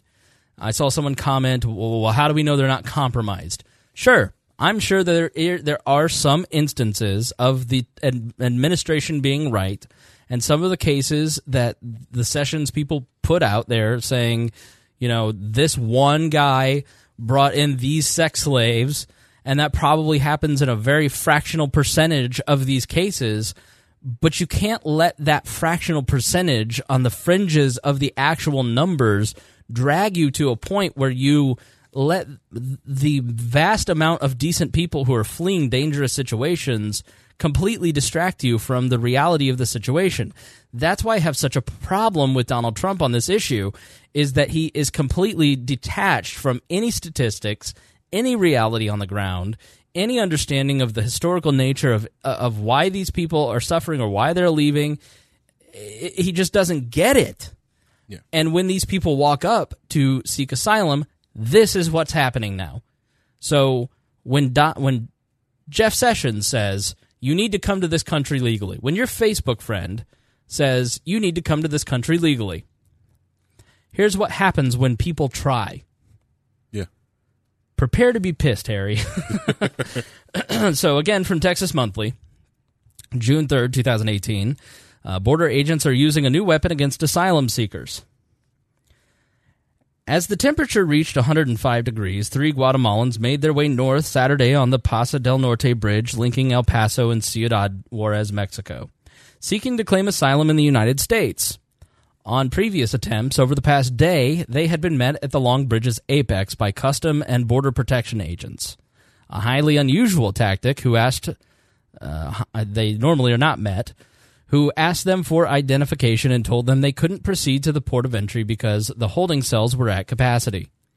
This time, the three migrants, a badly sunburned woman, her baby, and a 16 year old girl, 16 year old girl who was not related to them, were accompanied by two representatives of Annunciation House, an El Paso organization that has helped migrants and refugees for more than four decades. Once again, they were stopped by two border agents asked for documents, and then told they were not allowed to go further into the United States because of capacity issues. So began a tense standoff Saturday that marks an escalation in U.S. tactics to keep immigrants out of the country, including those legally entitled to enter and seek asylum, and relieve crowded immigration facilities that officials say are filled beyond capacity. Ruben Garcia said, who founded the Annunciation House, I know you're not at capacity. I know that's what you've been instructed to say. Uh, he knows many of the border agents and has a good handle on this. A recent law school graduate who is working with the Annunciation House told the agents they were legally required to let the Guatemalans make their asylum claim because they were already several steps inside the country, a boundary that exists at the bridge's apex. The two border agents, whose name tags identified them as, as, as uh, it's not relevant, politely but firmly held their ground. I did that because I couldn't pronounce the name. Garcia asked to speak to a su- supervisor, and they made the call. Before the supervisor arrived, another agent came up to the group. His name tag was obscured. The agent said they had been assigned to check IDs as people crossed the boundary line, a highly unusual effort coming at a time when President Trump is expressing increased frustration that his administration cannot control the national border. Uh, a, a key campaign promise of his. IDs are usually usually required a couple hundred yards further north, as well into U.S. soil at the port of entry, where people make citizenship and custom declarations and apply for asylum. And while the agents at the top of the bridge said they were checking the ID of all people walking across the bridge, Levy noted that the agents weren't checking many IDs other than those of people with the dark skin and threadbare clothing that is typical of many Central American migrants. By making asylum claims at a port of entry, immigrants are supposed to be given a court date, so that judge may determine if the asylum claim is credible. But recent reports suggest Central Americans are being turned back to Juarez. Ironically, Garcia said, many of these Central Americans have grown frustrated and subsequently decided to sneak into the U.S. outside of a port of entry, then gotten arrested by the Border Patrol. Uh, then they talk about separating children. Uh, so, this is what the government says is happening. This is a statement from the CPB. Regarding what you witnessed today, we are taking a proactive approach to ensuring that arriving travelers have valid entry documents in order to expedite the processing of lawful travel. That being said, CPB processes, processes undocumented persons as expeditiously as possible without negating the agency's overall mission or compromising the safety of individuals within our custody.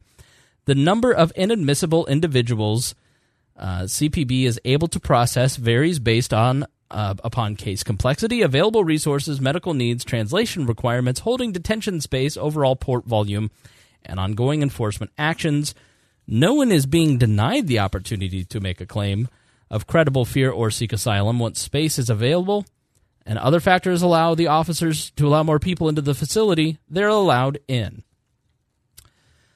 Um, federal law prohibits agents from turning away people who say they want to seek asylum, which is men, which is means of legal entry into the United States.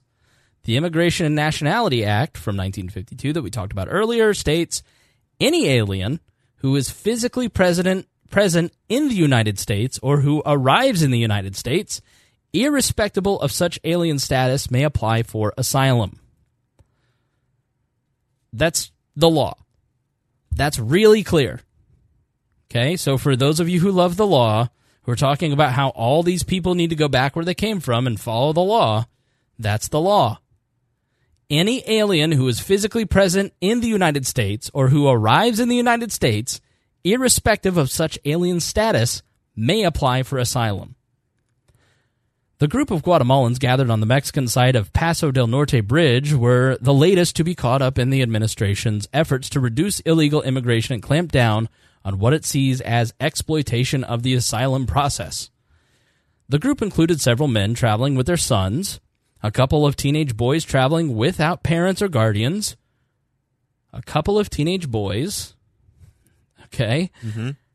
the woman and her baby, and the 16 year old girl traveling by herself. Garcia and Levy introduced themselves and asked the migrants about their stories. They came from different villages and told similar tales of fleeing intense poverty, a corrupt government, and violent street gangs who were trying to dragoon young boys. The men and their sons wept openly as they spoke. The young mother told Garcia and Levy that she had been raped in Guatemala. The only young girl in the group was more o- only the young girl in the group was more reticent to discuss what caused her to flee home.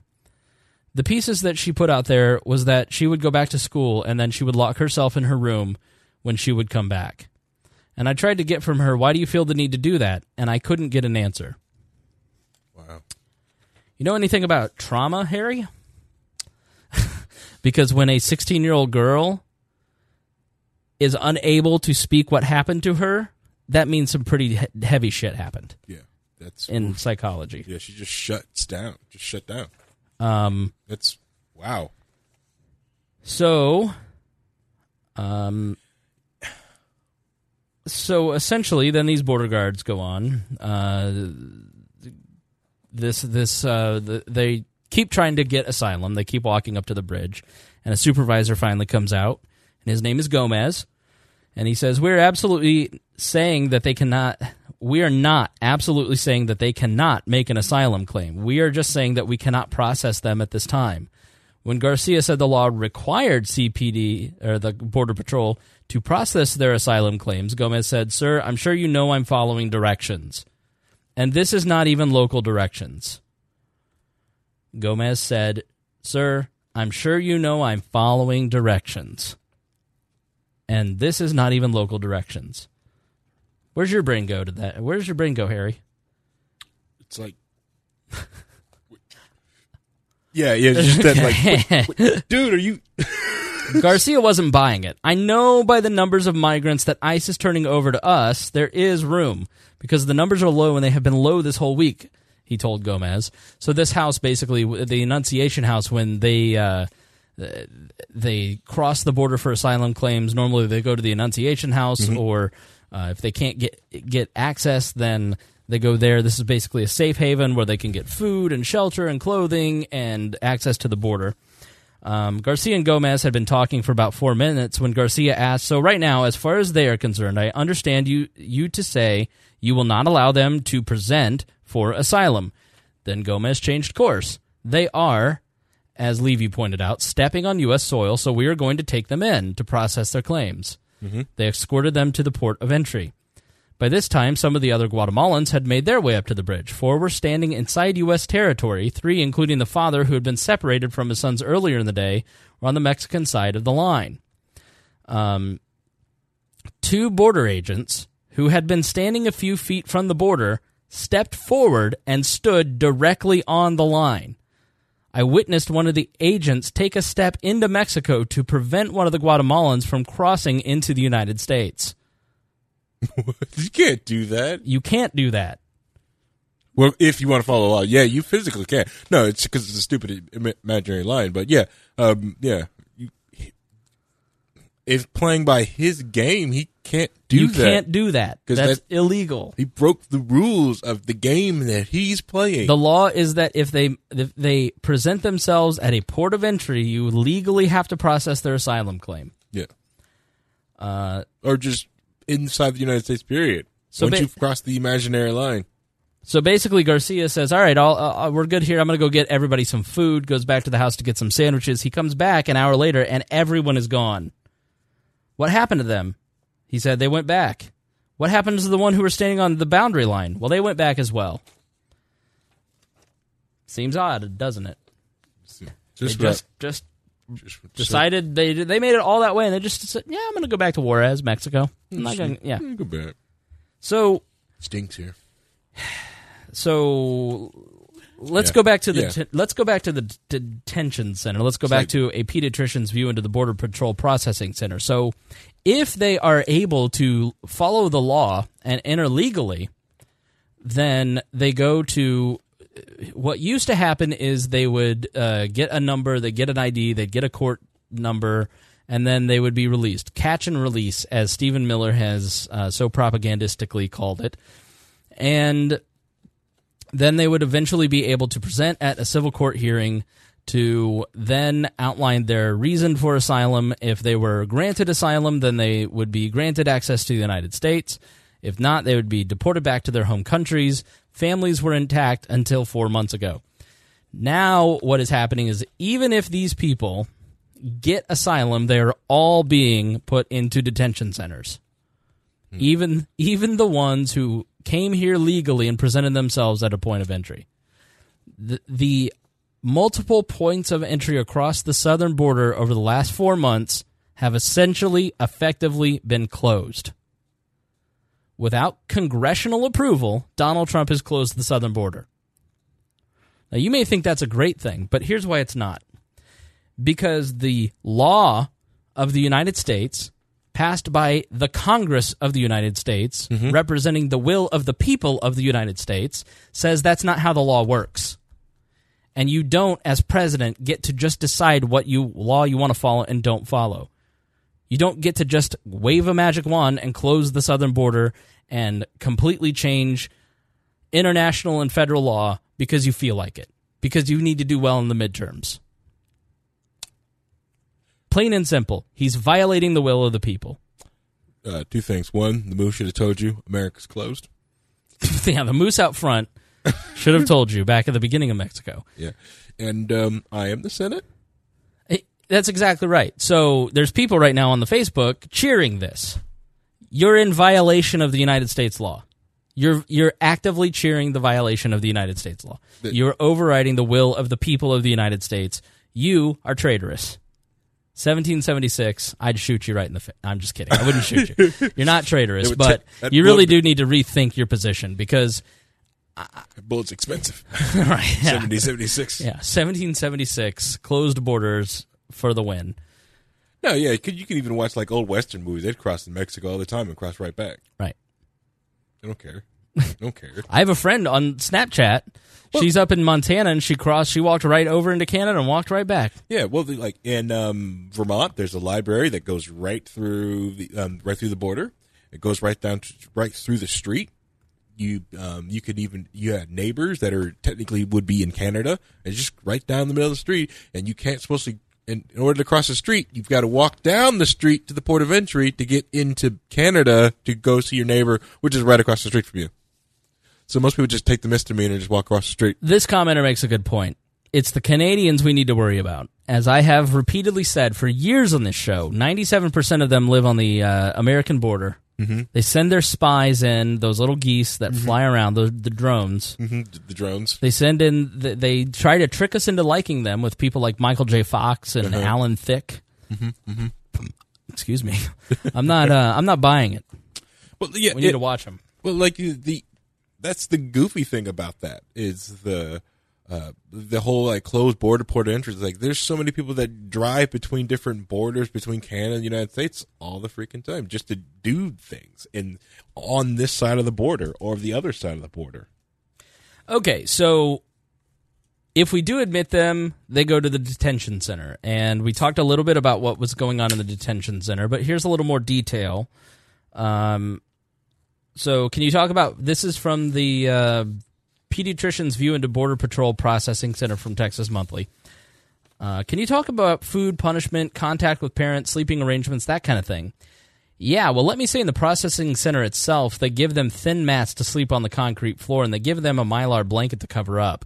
And they sleep in the chain link enclosures that many call cages in their groups, and they give them meals. They're not warm meals, but they give them three meals a day. They can take a shower, they have a change of clothes, and their clothes are washed and given back to them if they want them. But they're not allowed to stay with siblings if they're of the opposite gender. Right. Not while they're being processed within that facility. Children are not supposed to be in that facility longer for 72 hours. And then they're supposed to be um, moved to be released with their parent if that's what they decide to do, or taken to the ORR shelter, which will care for that child until they can make arrangements to find out who should, they should be placed with um, that ORR shelter, all your uh, Facebook friends are posting of the pool tables and all that stuff. That's the ORR shelter. Those do have um, they're they're basically built for this. They're not detention facilities. Mm-hmm. So when they do go to these detention facilities that everybody, you know, the chain link fence that your liberal Facebook friends are posting about, while your Republican friends are posting the ORR shelters. so Right. but uh, the the argument that they're getting, you know, pool tables and video games and field trips, these kids are are still openly weeping and crying and like you don't give a shit about a pool table when you don't know where you're at, who you're with, where your parents are, and when you're going to see them again. Mm-hmm. Like it just you're you're you're an idiot if you say that sort of thing. You Right. just you're not making any sense. You're just thinking with your uh, bias. Yep. Um, so she she talks about the mental state a little bit now. Uh, basically, my concern is the trauma that is being caused in that processing center when they are separated and when they're separated from their families. And so I can describe in December of last year, I took several pediatricians in with me to view the processing center again. And when we were outside, they were talking to us about the facility, what we would see, where we were going, where we couldn't go that we could just go in for a certain distance, and which would they basically brought them in. And when we were brought in, you could hear the voices of children, but you couldn't tell what they were doing. Uh, then they opened the door, and we went in, and we saw that there were these enclosures, and the one right by us, within six feet, was an enclosure that was locked around with 20 or 30 10 year old boys who were crying and screaming and sobbing for their mothers and some of them were reaching through the chain link fences as if they were trying to reach out to their mothers and screaming. One little boy had his black his back to the wall and was slumped in to control his sobs. It appeared that their mothers, since the boys were screaming for them, were in incidental cages about 50 feet away, unable to get to their sons or help them. In between them, there were desks where Border Patrol agents were sitting working at their desks at their computers. We suggested that they should get a child specialist to help these kids uh, get some comfort and talk them through and help them process this. A specialist could talk to the children and help get them through that very scary thing of being separated from a parent and not being able to get to them. And we were told that we didn't understand, that they were law enforcement. That's not what they did. They're not a child care facility. They don't do that, and they don't have time to do that. So, what effect does that have on a child? It can have a really long lasting effect on them, especially this level of stress and trauma. And when you, as a parent, can't see them or can't be right next to them and you can't comfort them and explain things to them, and they can see that you're unable to protect them, that affects the attachment of a parent with a child because a child thinks that they can trust their parent. that they can be protected. And if they can't, then that takes a while to reestablish that attachment again because they don't know who is safe. And when they're afraid for that long, even though 72 hours doesn't seem like that long, for a child, that's an eternity. And it will kick off the extreme toxic stress reaction into a child's body. And it's much worse in a child than in an adult because a child's brain is still developing. And so you have that high level of stress hormones flooding the brain. It will change the brain structure. It will make the child more vulnerable for long standing hypertension to cardiac disease just because of the cascade of stress hormones and its reaction in the body for fight or flight. It can cause certain cancers, it can cause obesity, long term problems for children. And that's why you so, see so many pediatricians across the country speaking up. It's because we know when we see these things, when we see the way they are being treated, we know what the effect's going to be eventually, and we have to help them now. What ages did you see? All ages, babies, newborn. How are they being cared for? They're all in cages. A mother would stay with her infant as she was breastfeeding the infant. They would be together in those enclosures. And that's it. Wow. Uh, um, yeah. Wow. yeah. And and and I think people make the the cute, convenient excuse because they don't want to hear that.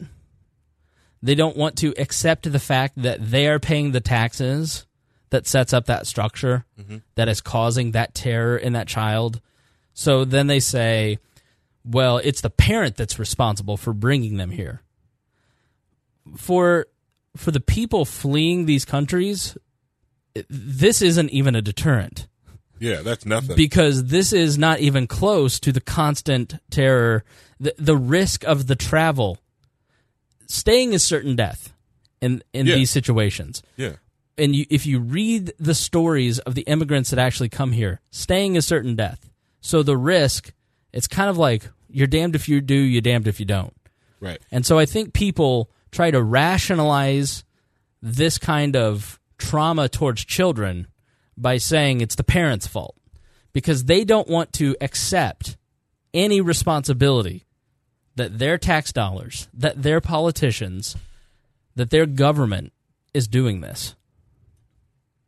pretty much. And the, it is the because in the countries that they're coming from, every situation you do, everything like that, that's nothing. Yes, you, you may try to wrap yourself in the blanket of, well, that means they're better off. That chain link's better than the you know like the shanty house that you're probably living in. You're probably right, but the the mental stra- trauma that you're just separating families, that's the issue. Yes, they're incapable of dealing with it. They're incapable of dealing with it because they made a very rushed decision that and, and bypass U.S. law. Right. They'd rather take this risk. Yeah. Um, Yeah. so I- want to talk about the morality of this because The other thing that always just shocked me is, is that the border agents that are sitting at their desk, watching, listening, all this happening. Yeah, that that's really one thing that stuck out to me is, is that there's a desk. The, these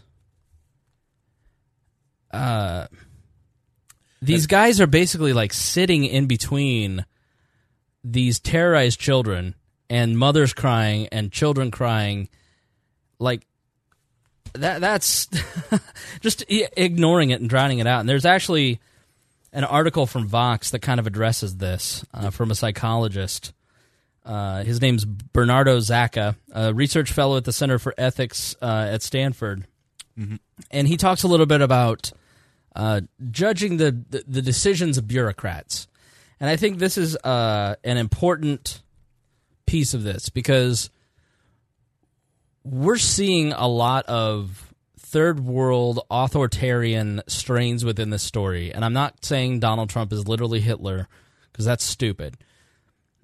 I, I'm saying that there are there are certain patterns in authoritarian regimes and structures that that that end up creeping in, and if they're not checked, mm-hmm. Then they continue to grow as a cancer Right. and bureaucrats carrying out emotionally traumatic things to them and just getting over it is is one of those things Yes. Uh, there, Yes. there is there's a book called Into the Darkness about the guy who ended up running uh, one of the concentration camps, uh, Treblinka, I think it was, and he basically talks about his journey. He sits down and tells every piece of his story in this book, and he talks about his journey from a police officer in I think Austria to being the head of Treblinka, and how did how did he get there? How did he end up there? Mm-hmm. Because he was just a regular police officer you know Sheriff Joe down the street who ends up head of the concentration camp. And he felt such immense guilt for it that he wanted to do this book to atone and to teach other, like, here's how it happened. There's a book called Ordinary Men that Jordan Peterson talks a lot about, where it's these ordinary police officers and security guards who get recruited to go out and just mass execute people. And in this book, Into the Darkness, he's just a bureaucrat, government employee, and he feels um, he feels kind of hopeless about his situation. He's not. He obviously doesn't want to be a Nazi, but he feels that in the beginning that his his life he has no choice.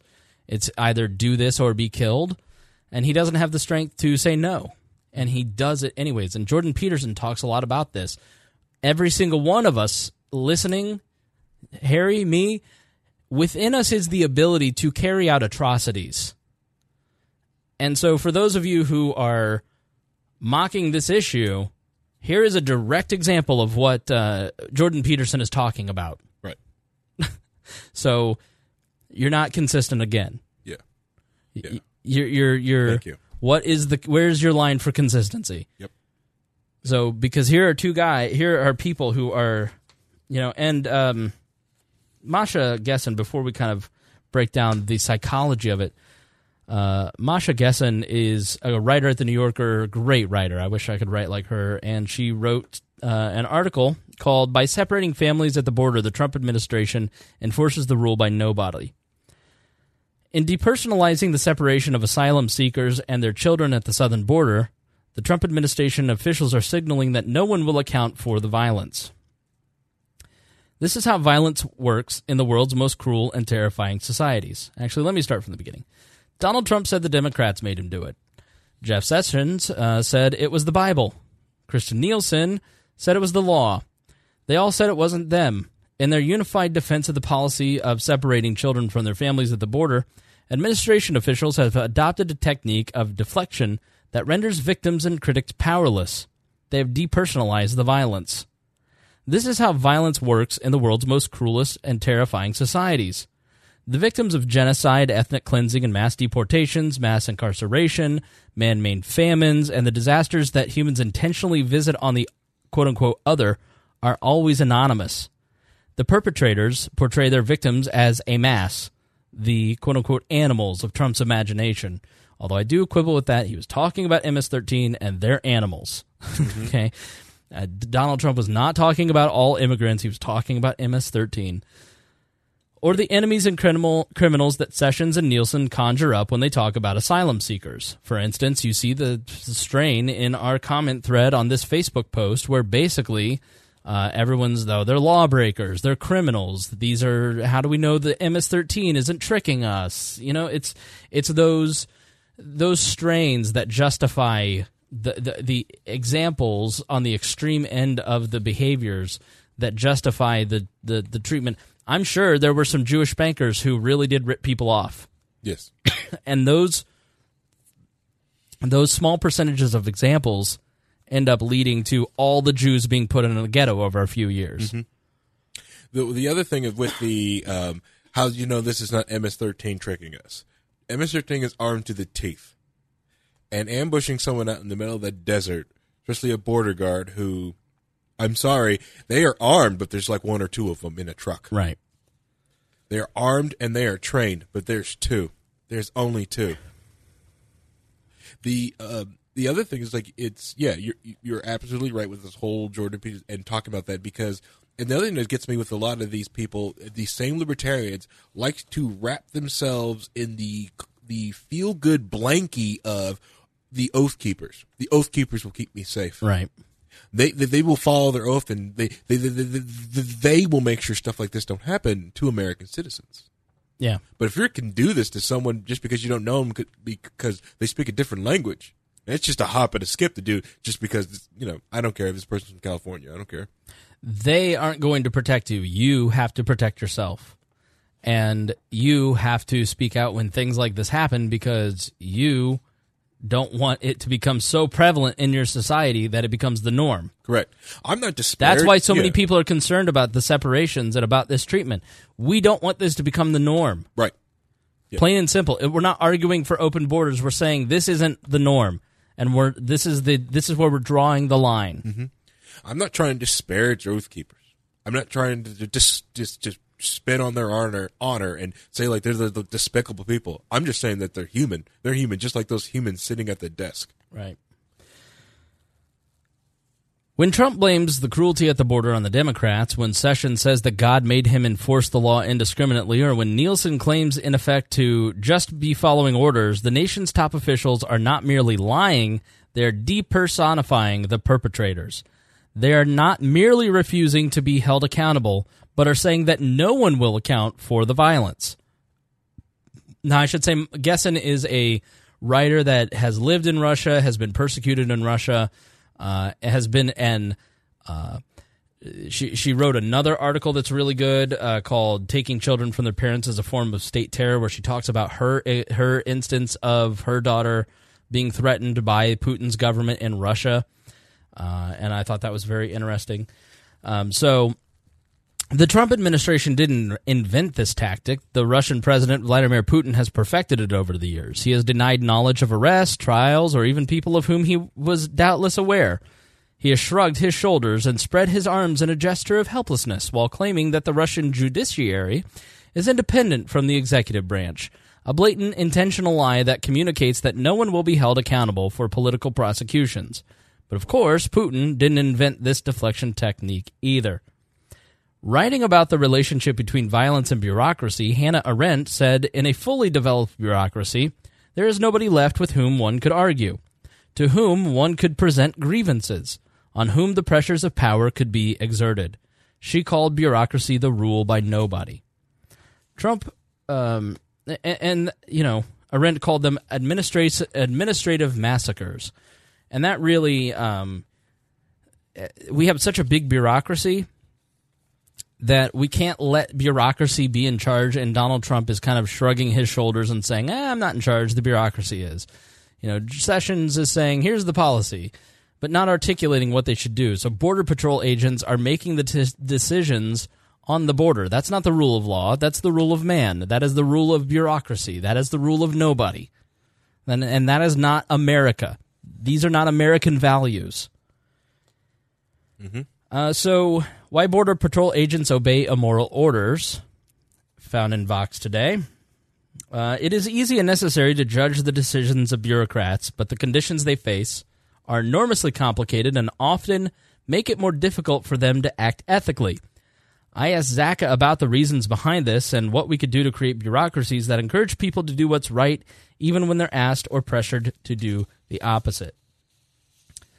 Uh, it's easy, and, and I want to read. I want to visit this because I think for libertarians, especially, we're so anti-government that we, when we say bureaucracy, it almost it almost has become a dehumanizing term. Like there isn't a person who loves their country working in a bureaucracy or in the swamp, and so that dehumanization is a problem because when you can't actually have a conversation about them or with them, mm-hmm. then you end up demonizing them and then you end up executing them.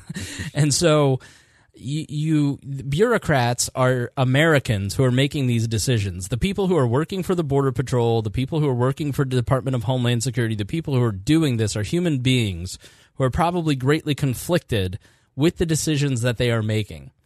They're not just so if you are the type of person who is angry about this, then you have to realize that there are people who are doing this who probably are having the same level of emotional stress as the children themselves. And they are morally complicit in what is happening to those children, and they should feel stress about it. They should feel guilty about it. But what happens is they start to rationalize it much as people don't want to hear the story of what is actually happening to these children and taking responsibility for their part in it by supporting it, uh, and making excuses to divert the emotional stress of it. That's what these guys do too. Um, so he says it's helpful to distinguish between two sorts of predicaments. There are cases where the directives you receive are clear but morally troubling, and cases where the directives themselves are vague and ambiguous. The first type of case arises when bureaucracies have lost their moral compass, and as a bureaucrat, you must find the strength necessary to say no, or the resilience to live with yourself having said yes. You might think that this is the kind of situation the Border Patrol agents are facing right now. The second sort of case arises more often in bureaucracies. When the law runs out, bureaucrats must resort to a variety of standards to guide their action. They must, at the very least, strive to be efficient, fair, responsive, and respectful. Knowing how to weigh these values against one another and dealing with the conflicts that occur between them requires people to exert complex moral judgment in the thick of everyday work. Both types of cases are difficult to negotiate, but challenging in different ways. In the aftermath of World War II, many scholars appro- approached bureaucracy as an industrial phenomenon, a bit like a Ford Fordist production line. If all you do is pull a lever alongside thousands of others who are doing similarly minute tasks, none of you may be quite aware that you're producing a weapon. The repetitiveness of the work and the lack of contact with those who will be on the receiving end of it has a way of numbing our moral sensibilities. But things are different when you're a welfare worker, a police officer, or a border patrol agent because you are directly intervening in people's lives. You know you are separating children from their parents. You can hear the tears and hear the screams. So the mechanism that explains why you can go home and live a normal life has to be different. That's something I try to flesh out in the book that he wrote. If I were to sum it up, I'd say this. As a frontline worker, it's not that bureaucracy bureaucracy shields you from experiencing morally agonizing situations, but that it exposes you to them so frequently that you must develop psychological coping mechanisms that reduce the strain. And that's how indifference comes about. Uh, he wrote, When the State Meets the Street, is the name of his book. Um, mm-hmm. Mm-hmm.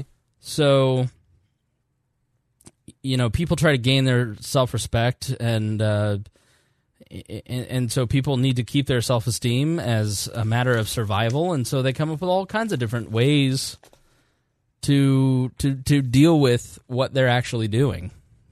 And I think that disconnected that first type of bureaucrat who is just a cog in the wheel. That is a lot of people in Congress and Washington D.C. And then you get the people who are teachers, for instance. I think this is a very common problem in our in our society is that you know, you've got these bureaucrats coming up with, you know, you hear it all the time if you talk to like a teacher. Who comes up with this stuff? Who makes these rules? Right. Certainly nobody who's ever taught. Mm-hmm. It's the person who it, it and this is the way the American system works. This is why I don't believe in conspiracy theories. The government is so big that there's these individual little cogs who are all doing their little daily tasks, but they don't see the massive death machine that they're building around them. Mm-hmm and then it's the frontline government workers, the soldier, the CPS person, the border patrol agent, the teacher, the the police officer, the people who are on the front line. Libertarians, those are our friends, because those are the people who can tell you these are the things that are wrong. I don't understand why they're wrong, but I can tell you this just doesn't make sense as a person who is doing this. Who is making these rules? You know, and so America is a system of all these little bureaucrats making all these little rules and building a little death machine. I mean, this am I wrong? No, no, you're absolutely right. Yeah, and and it's and, and it pushes and it explains a lot of different times that the um, the trauma that a lot of the cops have. You see that a lot of the, especially the newer, younger cops, that they haven't got the better coping mechanism, and that's why you usually see a lot of the younger cops in like these um, action shootings or getting in trouble with the law when they're interacting with people because their coping mechanisms makes them, you know, interact either like out of out of procedure or they follow procedures to such a degree that you know it just looks it just it's awful. It's because it's bureaucracy on parade, right? Um, and you feel, and so it makes you feel bad for like I feel bad for that person. And and so what I would like everyone to not be is a useful idiot. Have you ever heard of the term useful idiot? Yes. All right. So a useful idiot was coined by Lenin, and it is basically the the person standing on the sidelines giving uh, basically complicit in the action by giving it support and defending the action. Uh, they they are the ones who allow themselves to be snowed by a demagogue. They're the ones who allow themselves to be propagandized. And when I see the border debate on both sides of this issue, I see a lot of useful idiots. Mm-hmm. And it's more prevalent on the right than it is on the left in this in this particular situation, where you see people saying things that aren't true. Like the Democrats didn't craft a law that made this happen. That's just not true. Trump Trump is powerless. Trump the presidency uh, the president is powerless. He's he's just Chuck Schumer hasn't passed a law. He he he is powerless to get anything done. The president of the United States is not a powerless figure. As Lincoln said in the Lincoln movie, I'm clothed in immense power. I you know the the president of the United States crafted this policy. He's literally like putting it's like blazing saddles. He's putting the gun to his head and he's saying, "Don't make me do it." Oh, please do what he say. Do what he say. Like, like, this- like he's the one who 3D printed the gun, and put it to his head. Like, uh, you know, it's crazy to me. So those are the useful idiots, the people who say things that just aren't true. Like. They broke the law, they need to go back. Well, we're talking about asylum seekers. Those people didn't break the law. They're trying to do it legally. They're trying to come through the process legally. Well, they need to go back where they came from. Well, that's not how this works. Yeah. there there will literally there there will always be people wanting to come to America because America is the greatest country on the planet. Mm-hmm. It it still is one of the most free it is by and large the freest country on the planet. I'm allowed mm-hmm. to have a podcast. The government hasn't knocked on my door and told me to stop criticizing the government yet. Uh, we're economically free. Mm-hmm. We're we're socially free. We're politically free. We're we're a great country still, mm-hmm. and people want to come here. And if you believe that Donald Trump is making America great again, then why wouldn't you want people to come here? Right. But you also have to realize like there the numbers of of people coming to the border are massively massively decreased. It was 1 or 2 million a year in the 2000s, early 2000s, and now it's like 400,000. So we're we don't have a crisis on the border. We don't have a massive migrant wave. Mm-hmm.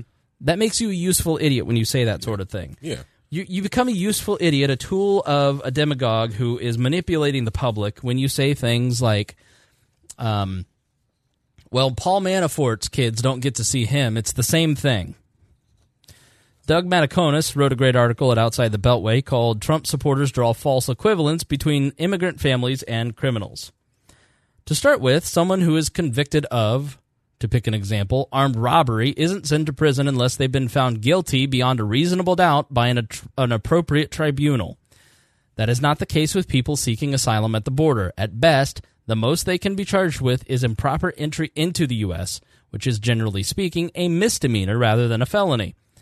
Um, while it's possible for someone to be jailed for a misdemeanor, it's not common except in the case of serious violent misdemeanors or if the defendant has a pre existing criminal record. Second, if a person is convicted or accused of a crime or held in jail or prison, their children are not placed in mass detention facilities like the children at the border. In those cases, they are either placed in the custody of the other parent, if that person can't be located, an appropriate family member, and if one can be found and uh, assuming that doing so would not be detrimental to the child for some reason. Uh, third, it is crucial to remember that the vast majority of the parents who have been impacted by the new Trump policy administration are seeking asylum rather than merely being undocumented immigrants who were caught trying to sneak across the border with their children. That's a huge difference. Um, so he, he, he talks about uh, you know we don't have a welfare we, we don't we don't have a system of orphanages in the United States anymore. We as a society decided that orphanages were cruel, and this policy is creating new orphanages. We decided as a society that that isn't beneficent beneficial to children. This is taking us back to a time when things are not healthy for children. Mm-hmm. Mm-hmm. These children who get separated from their parents and, and this is a crucial piece of information that I didn't get to earlier, but many of these kids end up staying in the United States. So you've separated these children, and they end up going to live with other family members. 99% of the time it's a very high number they end up being placed with a family member and a very minuscule amount end up in foster care. So most of them do end up being placed with a family member but now you've got a little kid who is being placed usually with um, first uh, either an undocumented a first second generation immigrant themselves lower economic status and they're emotionally traumatized because of the Trump policy over the last four months. So you now have a psychopath in the train. like, who do you think will make up MS 13 in 18 years? Well, let's be honest, 13 years. These kids, because you've emotionally damaged them with your stupid ass policy.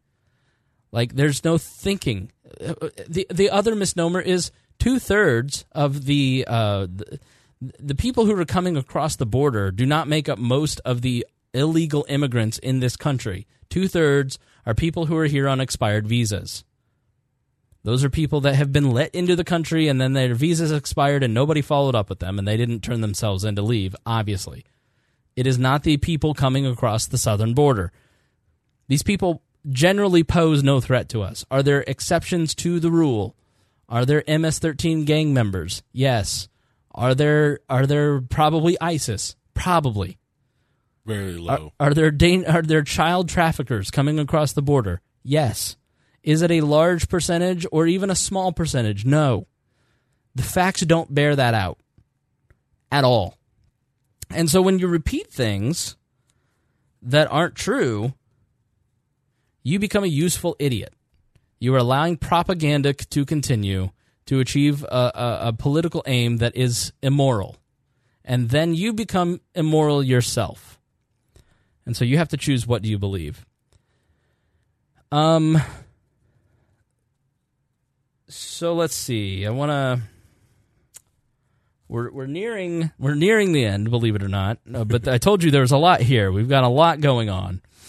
Um let's see. So Harry, we've got uh little news updates. Mm-hmm. Uh we got the future of the policy. Let's talk about the drug war. Uh, let's oh let's read this headline and then we'll move on to so what should we do about it? Okay, we've talked a little bit about that, but um, uh, yeah, let's let's just read this headline. U.S. placed immigrant children with traffickers. Oops. So the kids are in the detention facility. They get moved to the to the next facility. Then they get placed with uh, with family members and those that that minority that gets placed with foster care. Uh, the Senate's Permanent Subcommittee on Investigations opened its inquiry after law enforcement uncovered officials uh, un- officials uncovered a human trafficking ring in Marion, Ohio last year. Uh, at least six children were lured to the U.S. from Guatemala with the promise of a better life, and then were made to work on egg farms. The children, as young as 14, have been in federal custody before being entrusted to the traffickers. Your government at work. Um.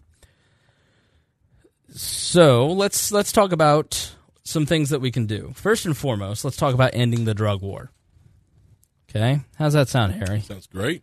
This is a big one. This is a big. This is a big hunk. Then we'll talk about the little hunks.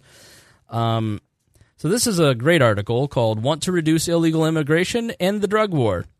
Again, all the show prep uh, will be on wearelibertarians.com.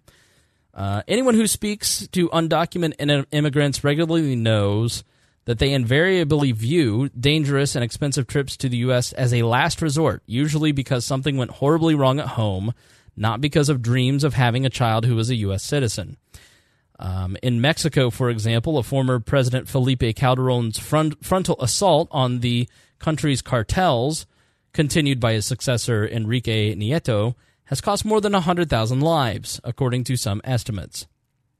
This article was written in 2015, by the way. Uh, for the last five years, Mexico, El Salvador, Guatemala, Honduras have topped the list of the country from which the U.S. receives the most asylum applications. In the last year alone, the number totaled 120,000 when 68,000 unaccompanied minors and a similar number of mothers traveling with children crossed into the U.S. from Central America illegally, they generally didn't disappear into the shadows, as the talking point goes, Most of them turned themselves into border officials and asked for asylum or some other form of humanitarian relief.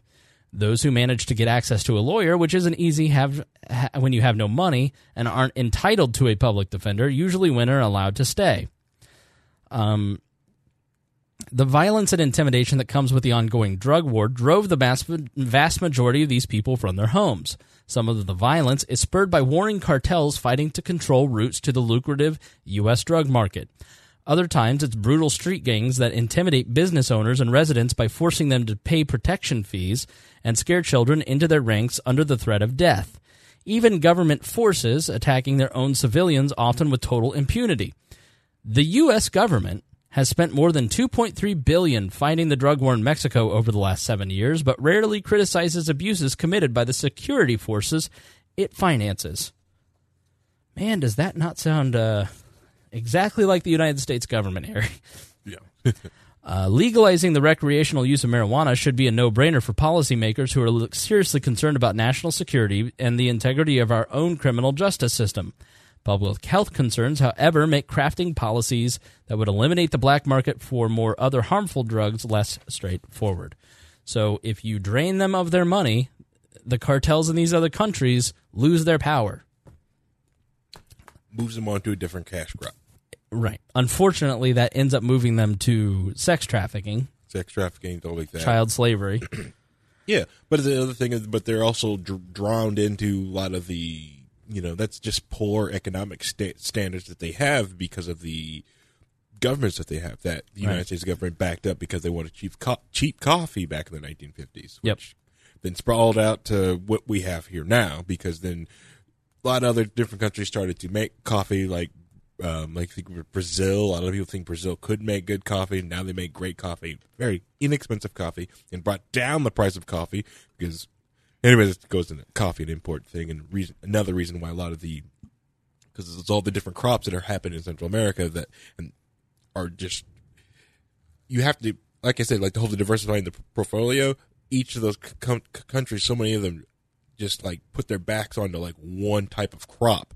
Instead of selling their government's weapons, I think we'd be it would be better if our companies spent more time trading with them. trading with know? yeah trading with them and like Return that money that we're shipping for weapons to American taxpayers so we can then grow the economy correct so we can buy more goods from Central and South America. yeah and but the the problem is also you, you can also feel like uh, what, um, United States companies are also gun shy because of different like laws especially the Trump administration have put in about ha- putting things down there it's like you're shipping American jobs down like no no we're just putting a bottling camp uh, Right. company down here to so it's cheaper to sell sodas down there and they want real sugar sodas that Americans are fine with high fructose corn syrup Right. But they also gun shy because um, let's see, like Venezuela took over a lot of it with the Kellogg's plant. They took over the Coca Cola bottling plant, so they're also gun shy with moving down there to be careful they don't get too close to some of these like ridiculous socialist regimes in the South American Yeah. uh, countries down there. So So my solution is we need to take a look at how our policies on drugs is impacting these countries. Uh, how uh, uh, we should stop sending weapons to these countries. We should stop sending cash to these countries. Uh, we should end the black market that funds the gangs in these countries. We should decriminalize the drug that, that initially we should starve the local gangs, MS-13. When you legalize all drugs, crime dramatically drops because there's no black market anymore for them to be funded. So if you really hate MS-13, it isn't about sealing the borders. It is about starving them of the funding that they feed off of. uh, yeah, taking that with the own the, the the economics they use to build themselves out of, because without money, they're just twenty three year olds hanging out. Yep. When it comes down to it, Right. and the only reason they're doing it is because this is the path to make money. Uh, so, as to the specific plan itself that Trump enacted four months ago, not the Democrats, Donald Trump. Um, the New York Times reported today Trump plans executive order to allow detaining families together indefinitely. Uh, Trump said, We're going to be signing an executive order in a little while. We've got to keep the families together. President Trump is preparing to is- issue an executive order as soon as Wednesday that ends separation of families at the border. He's basically going to do a fix on that 97 uh, decree Uh, and the the problem is where's the I didn't highlight the actual legal part. Um, while Trump's actions appear to stop short of, of, calls for an end to the zero tolerance policy, it should it would be a remarkable retreat for a president who has steadfastly refused to apologize in almost any other context. All right, see, New York Times, that might be why people think you're the liberal media. Um, so uh, there is a part in here that I don't I'm, I'm not seeing. I wish I had highlighted. Oh, the order would keep families together, though it is unclear how Mr. Trump intends to claim the legal authority to violate what have been legal constraints on the proper treatment of children in government custody. So essentially, he can put this executive order in place. It could be legally challenged. It may probably would get overturned, but I cannot imagine uh, a liberal group that would challenge President Trump on this. Uh, I could see maybe some conservative groups. That would be interesting if the Jay Sekulows of the world, the private lawyer, mm-hmm. he would be the most likely to sue over this.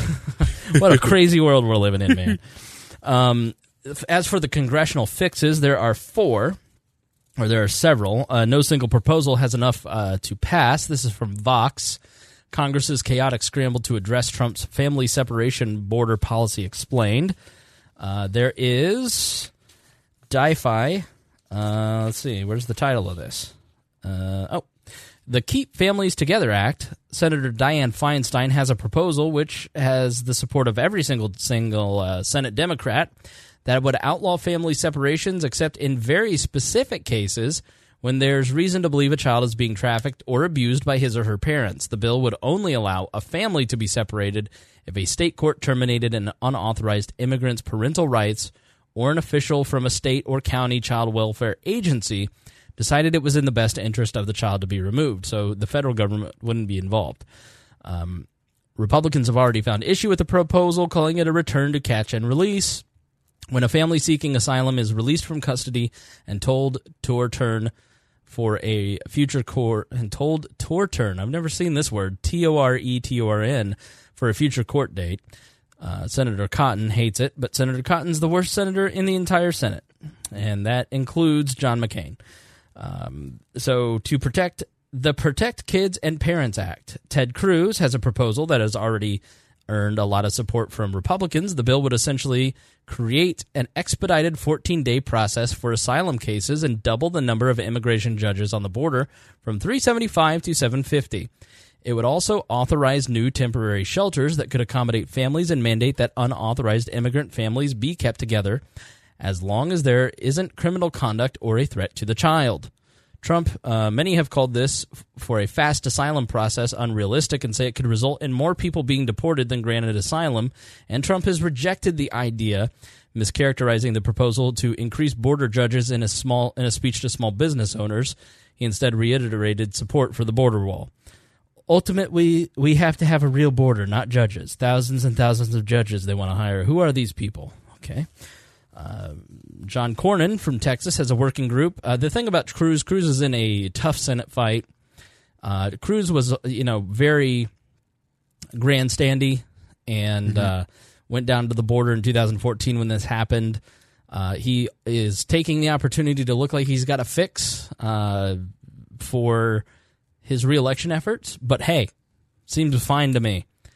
Um, a group of Republican senators led by Cornyn, the number two Senate Republican, are also working to draft legislation. Uh, it's not entirely clear what would be in the proposal. Cornyn said he is looking to revive his 2014 Helping Unaccompanied Minors and Alleviating National Emergency Act, the Humane Act, which would require a judge to rule on a migrant child's case within 72 hours. Um, uh, others in this group, like Cotton, called for an overrule of the Flores settlement. So that way, 20 days after, they wouldn't be kicked out. Uh, because here's the, the Republican objected, objection with the Flores thing. They, what Republicans really want is they want to get rid of the Flores decree that says that after 20 days, the kid needs to be moved out of detention mm-hmm.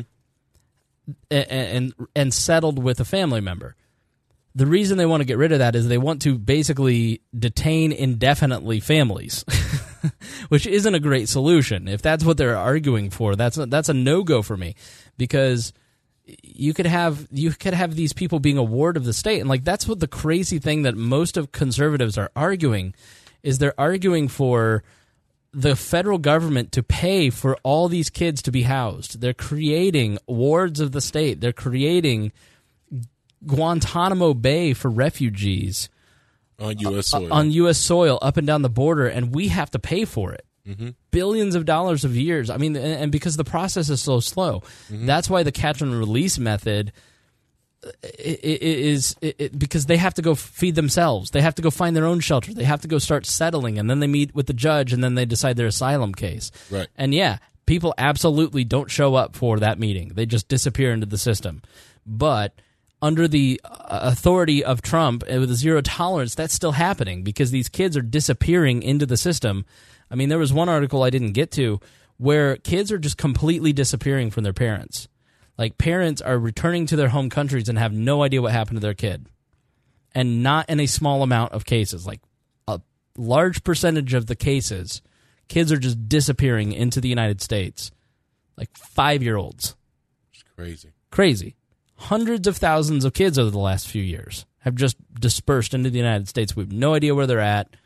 No idea. Their parents have no idea. No record, no database, nothing, Right. nothing. So they're already here in the United States. They are getting. They're going to get education. They're going to get um, health care. Yep. Whole nine yards. Which they could, you know, we could have forced their parents to do that on their own. And in a lot of cases, it's cheaper when you grant asylum because home countries have to pay for a lot of stuff. So Takes it out of the foreign aids, Right. And well, they also will like will just work it and do it themselves, right. Because they can't stay on the welfare programs. Um, Tillis, Thom Tillis from North Carolina, Republican, has uh, one that looks like Cruz's, uh, with more border judges, more detention space, but it will also pull language from Feinstein's proposal around protections against children for traffickers. Uh, this is an interesting poll. Um, Fox News poll came out on uh, September 2017. 83% support pathway to citizenship for illegal immigrants. Uh, at the time, Fox polling found 54%. Uh, so, so basically, the Dreamer Law, uh, per, percentage of voters, percentage of voters saying extremely or very important Congress pass each. Dreamer Law, 62%, 58% for health care reform, 52% for tax reform. Um, former President Obama amount, announced DACA in June 2012.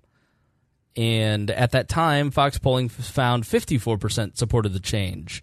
Now it's 62 as of uh, late last year. Um, for illegal immigrants who were brought to the U.S. as children, uh, 86% favor work permits, 79% favor U.S. citizenship. What should happen to illegal immigrants working in the U.S.? Legalize now. 83%. Legalize them. Uh, there is rare partisan agreement on all fronts. Democrats, 66%, Republicans, 60%, and Independents, 59%, all agree it is important Congress work on Dreamer legislation. 63% of Trump voters favor granting Dreamers citizenship. Setting up a system to legalize undocumented immigrants working in the U.S. also re- re- receives bipartisan support. 95% of Democrats, 69% of Republicans, and 82% of independents want legalization for Dreamers to happen. So, uh, you're out of arguments. like, uh, it took me two and a half hours but you're just out of arguments. This policy needs to be ended completely. Yeah, cost too much money. To to the left, uh, you know, for for Trump, um, it it is so mystifying that he just snatches victory from the jaws of defeat. Like the guy just walks off of the North Korea summit. It was amazing. It was beautiful, A- and it was his most popular initiative ever. And now he has done something that has so massively backfired that he has uh, those numbers are from September 2017. I can't wait to see what the new numbers look like because what Donald Trump has done is he has for most Americans disconnected the immigration argument from racial bias and and put it into the realm of empathy for children Right. what Stephen Miller and Donald Trump did, they don't realize it yet. They have massively fucked their own position. Mm-hmm. Because now most Americans are not looking at this as an issue of nationalism and patriotism. They're now looking at it as a matter of empathy. We must have more immigrants allowed into this country because you're bad, because you're evil. And so by taking the strong, tough approach, you have backfired and given your opponents, the very people that disagree with you, a boost. Everything they everything they wanted, everything they needed, but and it's only to deal with the the the pain that no one wanted to deal with. They Right. didn't want to deal with it. No one wanted to talk about it. No one wanted to deal with it.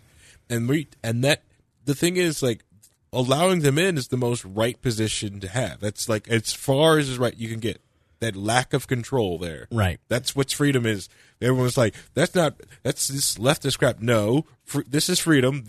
No chaser. Here we go. Let's go. Raw dog. Let's do this. Let's do this. Raw dog, right. You know, like, I want to control that. No, no, no, no, no. That's, that's government there. That's government control there. Uh, one other thing that Trump is doing that has flying, flown under the radar, this is again from Masha Gessen at the New Yorker. In America, naturalized citizens no longer have an assumption of permanence.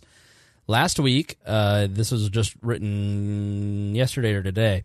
Last week, it emerged that U.S. Citizenship and Immigration Services have formed a task force in order to identify people who lied on their citizenship applications and to denaturalize them.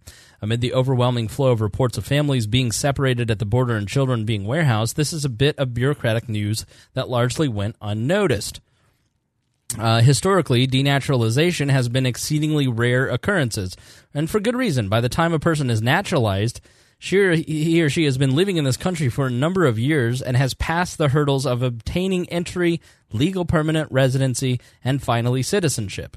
The conceit of naturalization is that it makes an immigrant not only equal to a natural born citizen, but indistinguishable from them. So, denaturalization, much like the process of stripping natural born Americans of citizenship, has been extraordinary, an extraordinary procedure reserved for very serious cases, mostly those war criminals. So, they're not even now going after dreamers, the, the the kids who don't speak their native tongue and are basically American millennials. Like um, I follow a dreamer on Twitter, uh, somebody I'd like to have on the show, and this she just tweets about American stuff. Yeah. like she's yeah. she's not really like she's an American kid, um, you know, without without the proper papers. It, it would cost eight hundred billion dollars to send all the dreamers back. It would be a massive, massive hit to the American economy because when you allow those kids to come into the United States, those six hundred thousand dreamers, they produce, they buy, they mm-hmm. purchase, they work mm-hmm. It's just like it, it just doesn't make any sense. And so not only are they doing that, they're now going after people who are citizens but from other countries. And if they lied on their application, they're going to denaturalize them and send them back. That's a terrifying thought. I have friends who are American citizens from other countries who uh, what in the world you, on what planet does he think this is a good idea? What are you going to do? You're going to do that to regular ki- citizens? Yeah, your dad lied about his job, so Right. we're revoking your citizenship. Right. What? Yeah, we're going to send you back to your country according to this 23andMe t- test. That's Poland. Bye, Spangle. Right. I, I just I don't I don't get it. Um, I don't speak the language. so Yeah, it's ridiculous. So you lose that workforce. You you invested all this money in these kids, teaching them through the school system, well, your inadequate school system, and you're just gonna let them go. That doesn't sound like that's. Where's the return on investment on that? I thought you were a businessman. so now is the time in the show, Harry, where we play I told you so. Yeah. and This is a fun game. Okay. Uh, do we, well, you've collected some thoughts. Let's do that before we Oh, close want on this. you want to you want to see some of the, the, the comments Uh, I've do? I? Do I? I don't, some I of them are, are horrendous. Um, this one from um, Paul. I, I think most of my personal views are libertarian, but I do believe in controlling our border. It is called national security. I'm retired FF from one of the big five uh, counties that make up Metro Atlanta. And if he thinks bad people don't come here, he should have been with me in the height of the gang wars in the mid 2000s. I don't dispute that bad people come here, and I'm not arguing for uh, like this is the this is the thing that people do in the middle of these debates when they have run out of arguments. They shift the debate. Like no, I I have not argued other than giving my opinion at the beginning for the bias hunters. I have not argued about immigration. I have argued about this specific policy, and so you can hold the view that separating kids from their families is wrong and that Donald Trump is wrong without fully buying into open borders. Correct. It, it like your brain should be allowed to be that flexible. Mm-hmm. like you can hold two thoughts in your brain at once. I don't dispute that bad people come over. I don't dispute that the reality is, and this is this is a common theme across any of uh, we've said it a couple times tonight. There is this thinking amongst the left and right that because the government, the institution of government exists, and because we have people wearing border patrol uniforms, that they are effective. We believe that because CPS exists, that children are being protected. Mm-hmm. We believe that because police exist, that the people in Chicago are not being killed. The Yeah. the the idea of a pure libertarian society or even a constitutional republic is not scary to me because I understand that once you remove the perverse incentives of government, then freedom starts to flourish, and that is better for human beings. Always, because human beings are an empathetic uh, are, are an empathetic group, and the systemic overarching government apparatus in this specific case and in so many others causes good people to do bad things because of perverse incentives. And so I I, I like the idea that ISIS can't just run across our border now is like Laughable. is laughable. Like, funniest thing I've ever heard. like just because border control exists, it doesn't mean they're actually controlling the border. And you you can't close the border. You're seeing the inhumanity of a closed border. You're seeing the chaos of a closed border. And this is what so many people don't get is that you what is the end goal of your ideology? This times 2? Mm-hmm. How much money is that going to cost us? right. Like it's it's just it's not a reality and you're believing fantasies that don't exist. Just in I see it the same way as you see an open border mm-hmm. as a fantasy. Dear conservative, I see the closed border as an even bigger fantasy because we just don't have the money to do it. We've got to buy a space force, okay? Uh, Nice said it would be cheaper to build the wall if we just bought all the South American, uh, Central American countries down to the Panama Canal. Just Right. bought down there. It'd be cheaper. Sure. It would be cheaper. All right, next. Let's see here. This is a good one. Um, and once again, you're comparing citizen rights with non-citizens. What does that mean?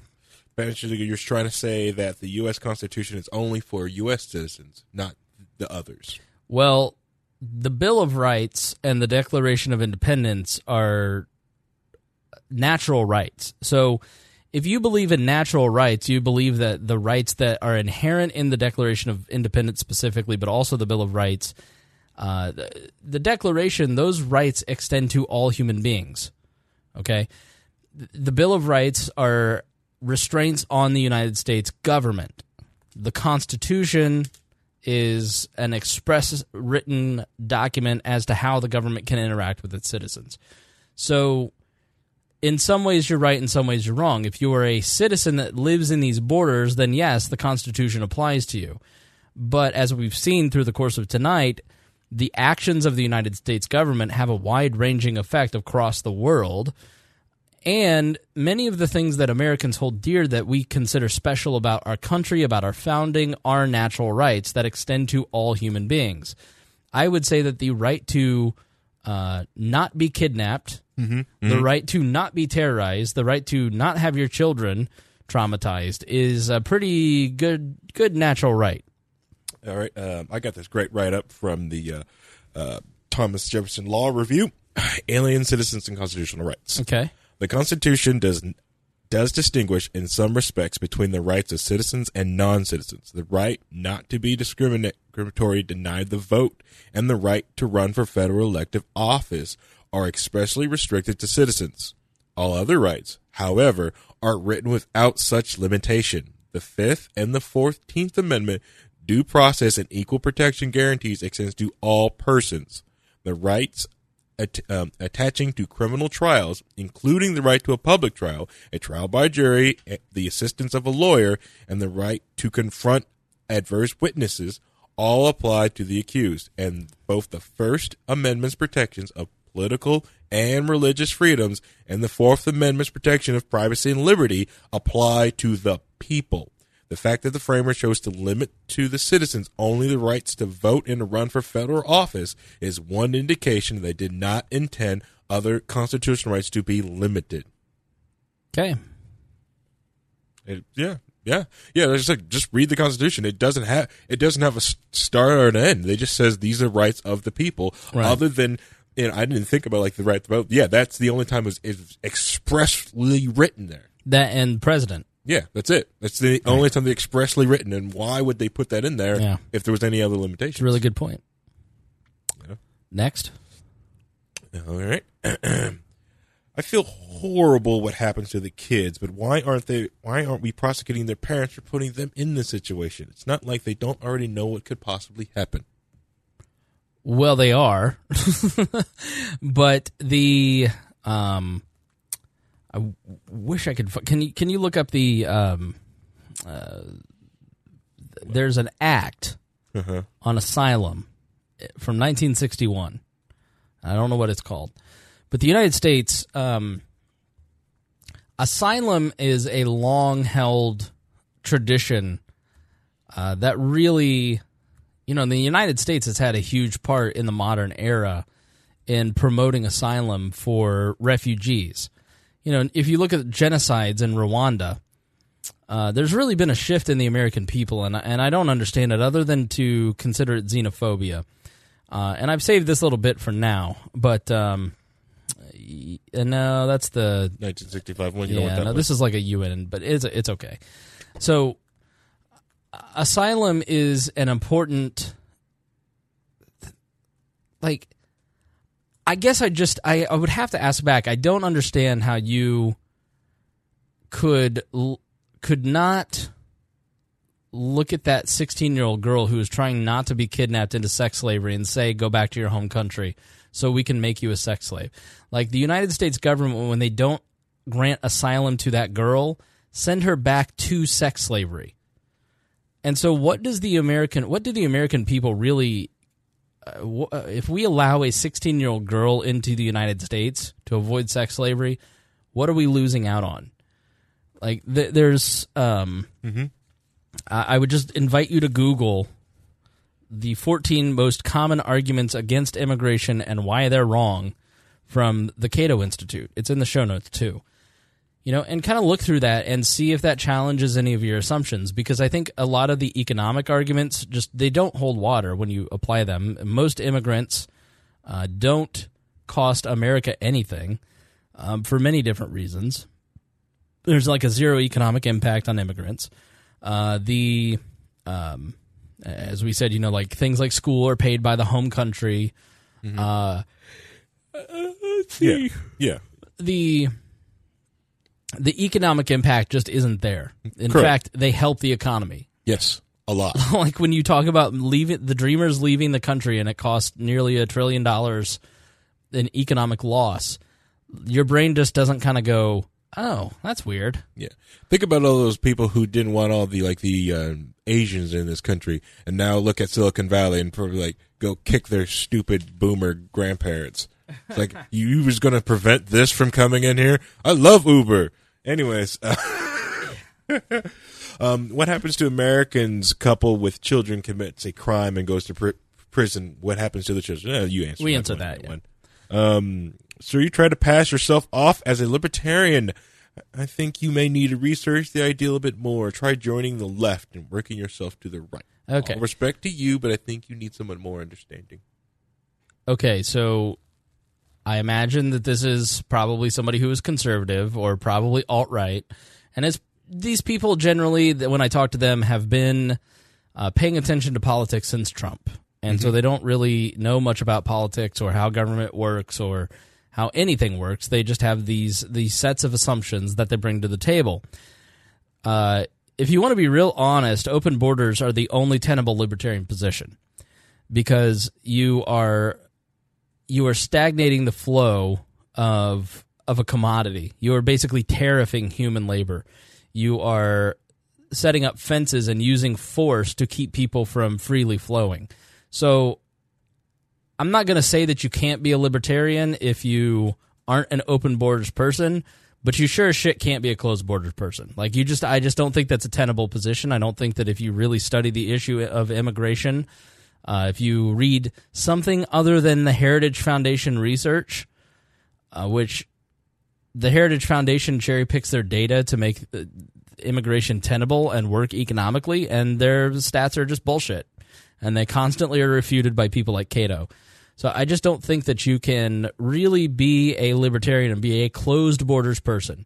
And this strain of, of people who somehow think that uh, the conservative view on uh, like there's this group of people who call themselves libertarian who don't believe libertarian things like closed borders.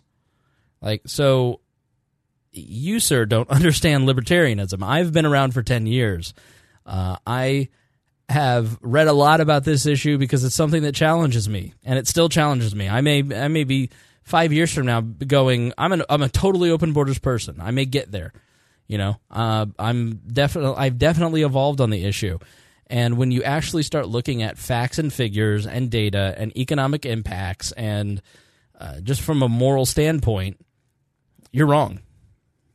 No, those are the yeah, those are about the good ones that Okay. I pick out. Everything else you just pre- pretty much answered. Yeah, I mean, to to me, this is a. It's, is there's two. Let me say. Let me address the right since we're here. Uh, it's time for the "I told you so" portion.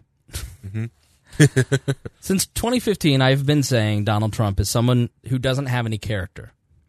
Okay, he's a transactional person, which means that Donald Trump occasionally does things that I like.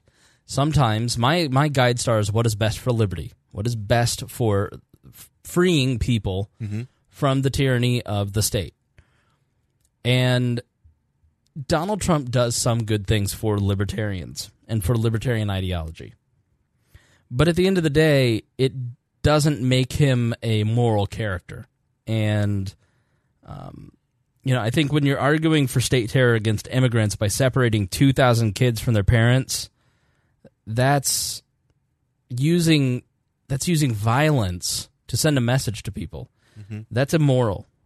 Um, you know, if I believe in the rule of law, so if we have laws in the books, they should be followed. But it also doesn't mean that you have to apply the law at the very strictest levels of the law and he's doing this to send a message for political purposes. It's just crass and it's gross. And I think it's a real problem when uh, your values change because your party's in the White House. Yep. True principles are constants that are used to correct the entropy of human behavior. So, as human beings pull and move and change and destroy and create, we have to have those guide stars that really keep us in place. And we talked a lot about understanding what your values are in the last episode. You know, the Bible, for instance, is the most significant instrument of human liberty in the world, and it's being used to justify terror, and it's gross. And so I think it's a real wake up call for for conservatives and uh, uh, Trump supporters when the entire world starts to go, this is wrong. Even people like me who are independent and will give the president a fair shake, this is not good. And you're still defending it. I think you really need to think about where you're at and what what you're doing because you don't want to be a useful idiot. You should come from a place of truth. So if you've done your homework and you really believe that this policy is okay, fine. But I just don't get the sense in talking to many people on Facebook over the last week that they understand what they're talking about. Because I did the research and I worked really hard because Uh, listen, if Rich Lowry's article in the National Review had been totally right, I would I would be leading with that. Mm-hmm. Yeah. You know what I mean? You know me well enough. yes. Yeah. Yeah. We're just like, yeah, we were just told like this is what's really going on. This is what's going on. We've done it before in the past. Oh God, here come the atheist libertarians. Wrong about the Bible and liberty. Okay, No, no, don't. No, No. no. All right, I won't. Well, we'll stick to the subject. I just I get so tired. I like insulting people's religion and insulting the truth of the Bible being a great instrument of human liberty.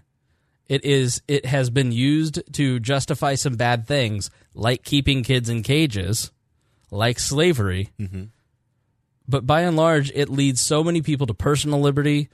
Uh, the the it's the church in the darkest times. While the church systemically was broken at the top, they. I don't want to get into it. It's, you're right. Just move See? on. Yeah. Yep. There you go. I just- just, just, just, I I hate just let it go. trust me, if you think I don't like conservatives after tonight, go listen to episodes when I hated on the left. Mm-hmm. Listen to every episode and realize I hate libertarians the most. um, for the left, so I've consistently said that the hyperbole used about Donald Trump is a problem because there's going to come a day and time when something will truly be wrong and no one is listening to you anymore. Right. And so part of the problem in trying to have a conversation with Trump supporters about this and why they don't understand the truth is because you guys can't stop screaming, he's literally Hitler. Mm-hmm. So pu- crafting public opinion is a very um, important thing, and it requires a lot of run- responsibility. And the left has not used that over the last three years, and we are seeing some of the consequences now. And the fact that the left can't control themselves and have to make everything the greatest scandal in history. The Russia investigation being number one, and it's completely uh, a phony investigation at this point you are partly responsible for the misery of these kids being prolonged because nobody believes the boy that cried wolf anymore. So use your words wisely. But um I don't know. It, it's a it's been a depressing story for me because and two two counts. Like to me, America has oh, if you look at the history of America, America by and large, yes, we have done things that have, you know, slavery was a bad thing, Harry. Yes. Yes, it was. I'm sure you're you're against it, even though your family were slave traders. Yes. Yes. But we're the country that ended slavery. We're the country that gave women the right to vote. Mm-hmm. We're the country that Fought a war to end slavery. fought a war to end slavery. Yeah. We're we're a country by and large that does good things. We're we're a country that, even though I don't agree with humanitarian aid, does humanitarian aid. We're the ones who invented that. Right. Everybody else was colonial. We were inventing Yeah. foreign aid. We disagree with the idea of trying to be the world's policeman, but the United States Navy, that's what they do. Had a pretty peaceful past seventy years, thanks to the United States. Yeah. The United States Navy ensures that most uh, uh, uh, ships make it from port to port to port and not getting stuff with Somali pirates. That's why you heard like this bip of pirates and then you stopped. The United States Navy took care of them. Right. Yes. The reason that the world is better because of America is because America puts liberty and freedom first. And we help the downtrodden. And we use our place of privilege. And I don't say that in the SJW way. I mean that in the sense that we are a rich country that can do a lot of good around the world. At least that's the story that we tell ourselves. Right. If it's just a fairy tale phony story that we tell ourselves, then we're not an exceptional nation. But we need to live up to that tag of being exceptional. We need to live up to that tag of being a country that values human life, that thinks that treating the least of us are important, at least in a decent way. We're not the type of country that uses terrorism for political purposes. And it's just disturbing to me to see so many people say that's okay. Yeah. And I think that's been the toughest part about this. Yeah. Let you just dismiss it. Yep. Just let it go. It's fine. It's, it's, hey, these people deserve it. Yeah. Okay. Yeah. They need to come here legally with it, ignoring everything that they've gone through to get where they are or what they're fleeing from. Yeah. Yeah. I just, I just and the natural disasters, the gang violence, the like empathy to me is an important value, and I think if you if you are trying to craft policy, you have to really think about the human cost of that policy. Mhm. And many people are not able to extend that empathy of themselves and their family to these human beings because they're brown. Yep. And and it's not like uh, the United States government doesn't do this to its own citizens. If there's several episodes of the cost of watching, you- you know, Mhm. you know them doing that to you know U.S. citizens. Yep. All right, Harry. What? Do, let's end this. My voice is going. Can you hear it? It's a little weak. Yeah, that's good. You know, I'm going to say that so you can shout at Roger face to face. Yes, I am going to PorcFest tomorrow. I, I have I have a flight at seven thirty a.m. I will be at PorcFest tomorrow evening, and then all day Friday, and then I come back Saturday. No, it's going to feel weird. You at PorcFest, not me. Not you. No, this is weird. I know. It's All right. okay. Harry, Uh, final thoughts. The the thing is what now this is something that I try to get to different people and this has helped me with some people at my job and discussing borders with them because my policy is borders are silly things that governments and things create. And then I like to take them just on a drive around the town and show them how often we will cross town borders. As I will cross into Lawrence, to Indianapolis, to McCordsville, to Fortville, you know, Hancock County, Marion County, going all around Unigov, going into Speedway. These are technically borders. I'm crossing into town. Now, granted, they're like, whoa, they're, they're, they're, they're part of this, this same system. Yes, but even though they have their own same towns, rules, laws, taxes, they have all these different, different police jurisdictions. They have all these different things that you, from these different lines. But you are free to cross this for travel, for commerce, because there's part of the this one union that they have. That's it. That's all you needed. That's that's what makes it okay. That- This way, that's that, to me that they're just different lines of different organizations have different tax reason. And within it, it's 2018. The if- current year. It's current year. If you can't collect taxes from people because you want your theft money so bad, and you want people to follow your your rules in your little town, guess what? If they break the law here, we deal with them. That's what that's what the United States do. That's what we do. Yeah, that's a good point. I mean, assuming that everybody who crosses the border is automatically uh, a a bad person who has committed a crime, like crossing a border is a victimless crime, Yeah, victimless crime. and you can you can concoct some fairy tale that it's a victim it causes this blah blah blah. Yeah. It's this moral. It's not. It's a victimless crime. Yeah. 60, 60 some percent of the people who were deported last year committed a victimless crime. Mm-hmm. So, the, to me, enforcement, Obama really focused on the people who were violent, the gang members. We have limited resources.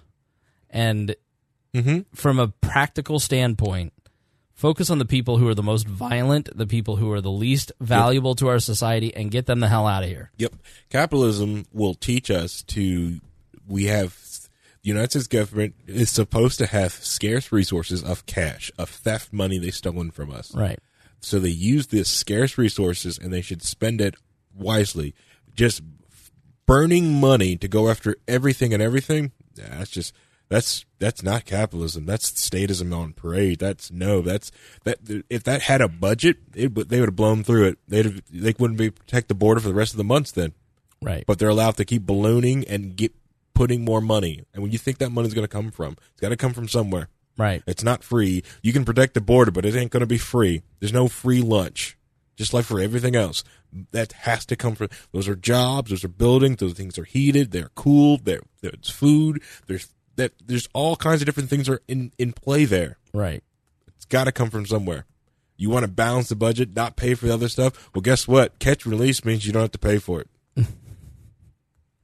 so All right. Well, Harry, it was good to have you back. good to be back. I like being back. I like seeing all the comments of everyone's happy to see me back. I'm actually shocked at all these people was happy to see me back. I'm, I'm, Well, if you I love have missed this place. if you love uh, some Harry, then how can you watch Low Key Wall? You can watch Low Key Wall. You can uh, either uh, subscribe to the Patreon feed and get that one, or you can also get it live on Friday nights on Twitch.tv. We moved from Wednesday nights to Friday nights. I might move it back to Wednesday night because. You know, it's a little rough, but I kind of like the Friday nights thing because I'm actually, I think I might even open back up the old studio in the basement of my house and then just invite Reinhold and Paul just down to the basement of the studio at my house right after we leave Liberty and chill. Fun. Yeah, should be fun. All right. For my part, I want to thank uh, Christy Avery, Craig DaCosta, and Jason Doolittle for their uh, support of We Are Libertarians, and uh, to everyone who funded my uh, trips to PorcFest. I forget your names right now, but I greatly appreciate it. I am uh, a little too tired to. Rem- uh, I should. I I should write that down. Mm-hmm. Uh, so, and all of our Patreon supporters, you guys are are making it happen. You guys are allowing me to travel and cover events and uh, give you the what's what's up, what's hap. What what do the kids say now? The what's happening? Is that what they say? Uh, why would Out on you look s- for on the me street? to see what's happening? That's I know Y- you're less cool than I am. yep. I had to go pick up my dad's shoes the other day. Did you get a pair of New Balance or Nikes? I went for the New Balance. Okay, all right. I'm a Nike man, but I'll forgive you. all right, thanks for joining us on this episode of We're Libertarians. I will be recording live Friday morning. Uh, I won't be live, um, but I will be recording Friday morning, and then I'll post it when I get back on Sunday. If you're going to get up on Friday, don't forget to uh, find Ernest Hancock. See if you can go side side Ernest Hancock. Okay, I will. Uh, he should be the one screaming in the middle of PorcFest. He's easy to find. Yep. Uh, and I uh, will be at the National Libertarian Convention. So if you're going, please drop me a note at editor at wearelibertarians.com. I would love to meet up with listeners. I need to set up like an official get together. I think I tasked Paul with that, but I don't think he's done it yet. So I need to crack the whip. Uh, so. Thanks for joining us on this episode of We Are Libertarians. If you got something out of this, if you felt that this was helpful, then please share with your friends unashamedly. Tell them, uh, hey, this is what's actually going on. Uh, I would greatly appreciate it. Your shares, your word of mouth is really one of the best ways that we grow. And uh, we we want to reach as many people and keep spreading the message of libertarianism. So thank you for joining us on this episode of We Are Libertarians, and we will see you next week. The Boss Hog of Liberty podcast is the latest hit on the We Are Libertarians Network. Each week, Jeremiah Morrill and Dakota Davis explore life in Henry County, Indiana. It's a show about our circle of friends, public officials, and our experiences. 80% observation, life, humor, and 20% politics. Boss Hog of Liberty is the day to day happenings of Henry County, Indiana, which is just like your community. Add us on iTunes and sample us today. Dear Leader would want you to. Hey there, Liberty lovers. This is Marc Clair of the Lions of Liberty podcast, where we strive to bring you great conversations about the ideas of liberty three days a week, every Monday, Wednesday, and Friday. Check us out at lionsofliberty.com. Hey guys, this is Roger Paxton, and if you're fed up with the government running every single aspect of your life, but you're not listening to the Lava Flow podcast yet, then what's wrong with you? Check us out at thelavaflow.com, or just go back to sucking up to the government. The Lava Flow podcast, striking the root every single episode.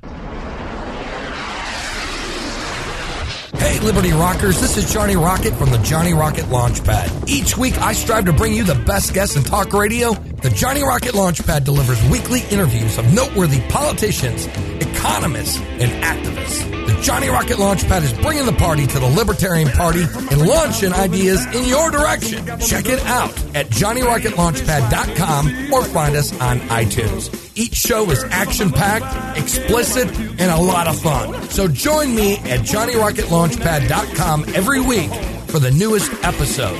Keep liberty alive and rock and roll. Thank you for listening to this episode of We Are Libertarians. I'm amazed you made it to the very end, and I appreciate that. And that means that you were a true fan of We Are Libertarians, and any true fan of We Are Libertarians should listen to our other podcasts. We have a whole network of shows. We have the Chris Spangle Show, where I talk about many of my varied interests that aren't political, a lot of podcasting talk. If you're interested in getting involved in podcasting, the Brian Nichols Show. Brian talks to a lot of different folks from the left, the right, the center, libertarian movement. If you love We Are Libertarians, you will love the Brian Nichols Show. The Boss Hog of Liberty. The Boss Hog has basically created a media empire in his small town and has taken over along with his co-host D- Dakota Davis. I think it's really interesting to see how they've built a media network and I encourage you to do the same. Upward Political Training, it's a podcast where I've put a lot of training for libertarians on how to spread the message. The cost. This is a podcast where we break down the human costs of government policy. So be sure to check that out. Raw Audio Politics, where basically I take unedited speeches and interviews and stuff that I want to listen to and I put it in a podcast feed for you. Miranda's World. Miranda is one of the craziest human beings in a good way that I've ever met. She's so entertaining and so much fun, and I think you will love that. And who could not listen to Tad talk? Tad Western brings you the rootinest, tootinest good time this side of the Mississippi. So be sure to check that out. He's one of the funniest human beings that I know. And if you are chubby and you need to get in shape, then you can't outrun the fork with Brett Bittner, where he talks about keto. Yes, I gave Brett Bittner a show. And you can check out a bunch of other podcasts at libertarianpodcasts.com. I have put together all of my favorite libertarian podcasts up there at libertarianpodcast.com, including our friends Lions of Liberty, The Lava Flow, The Johnny Rocket Launchpad, uh, The Scott Horton Show is one that I definitely think you should be listening to. So go check that out. Lots of great libertarian podcasts out there. You may not know where to start. Start there and we've also got a comprehensive list of all the libertarian podcasts I can find. Thank you for listening. And if you love We Are Libertarians, please check out all of our shows at WeareLibertarians.com. Thank you for listening to the We Are Libertarians Network. Get our other shows at WeareLibertarians.com.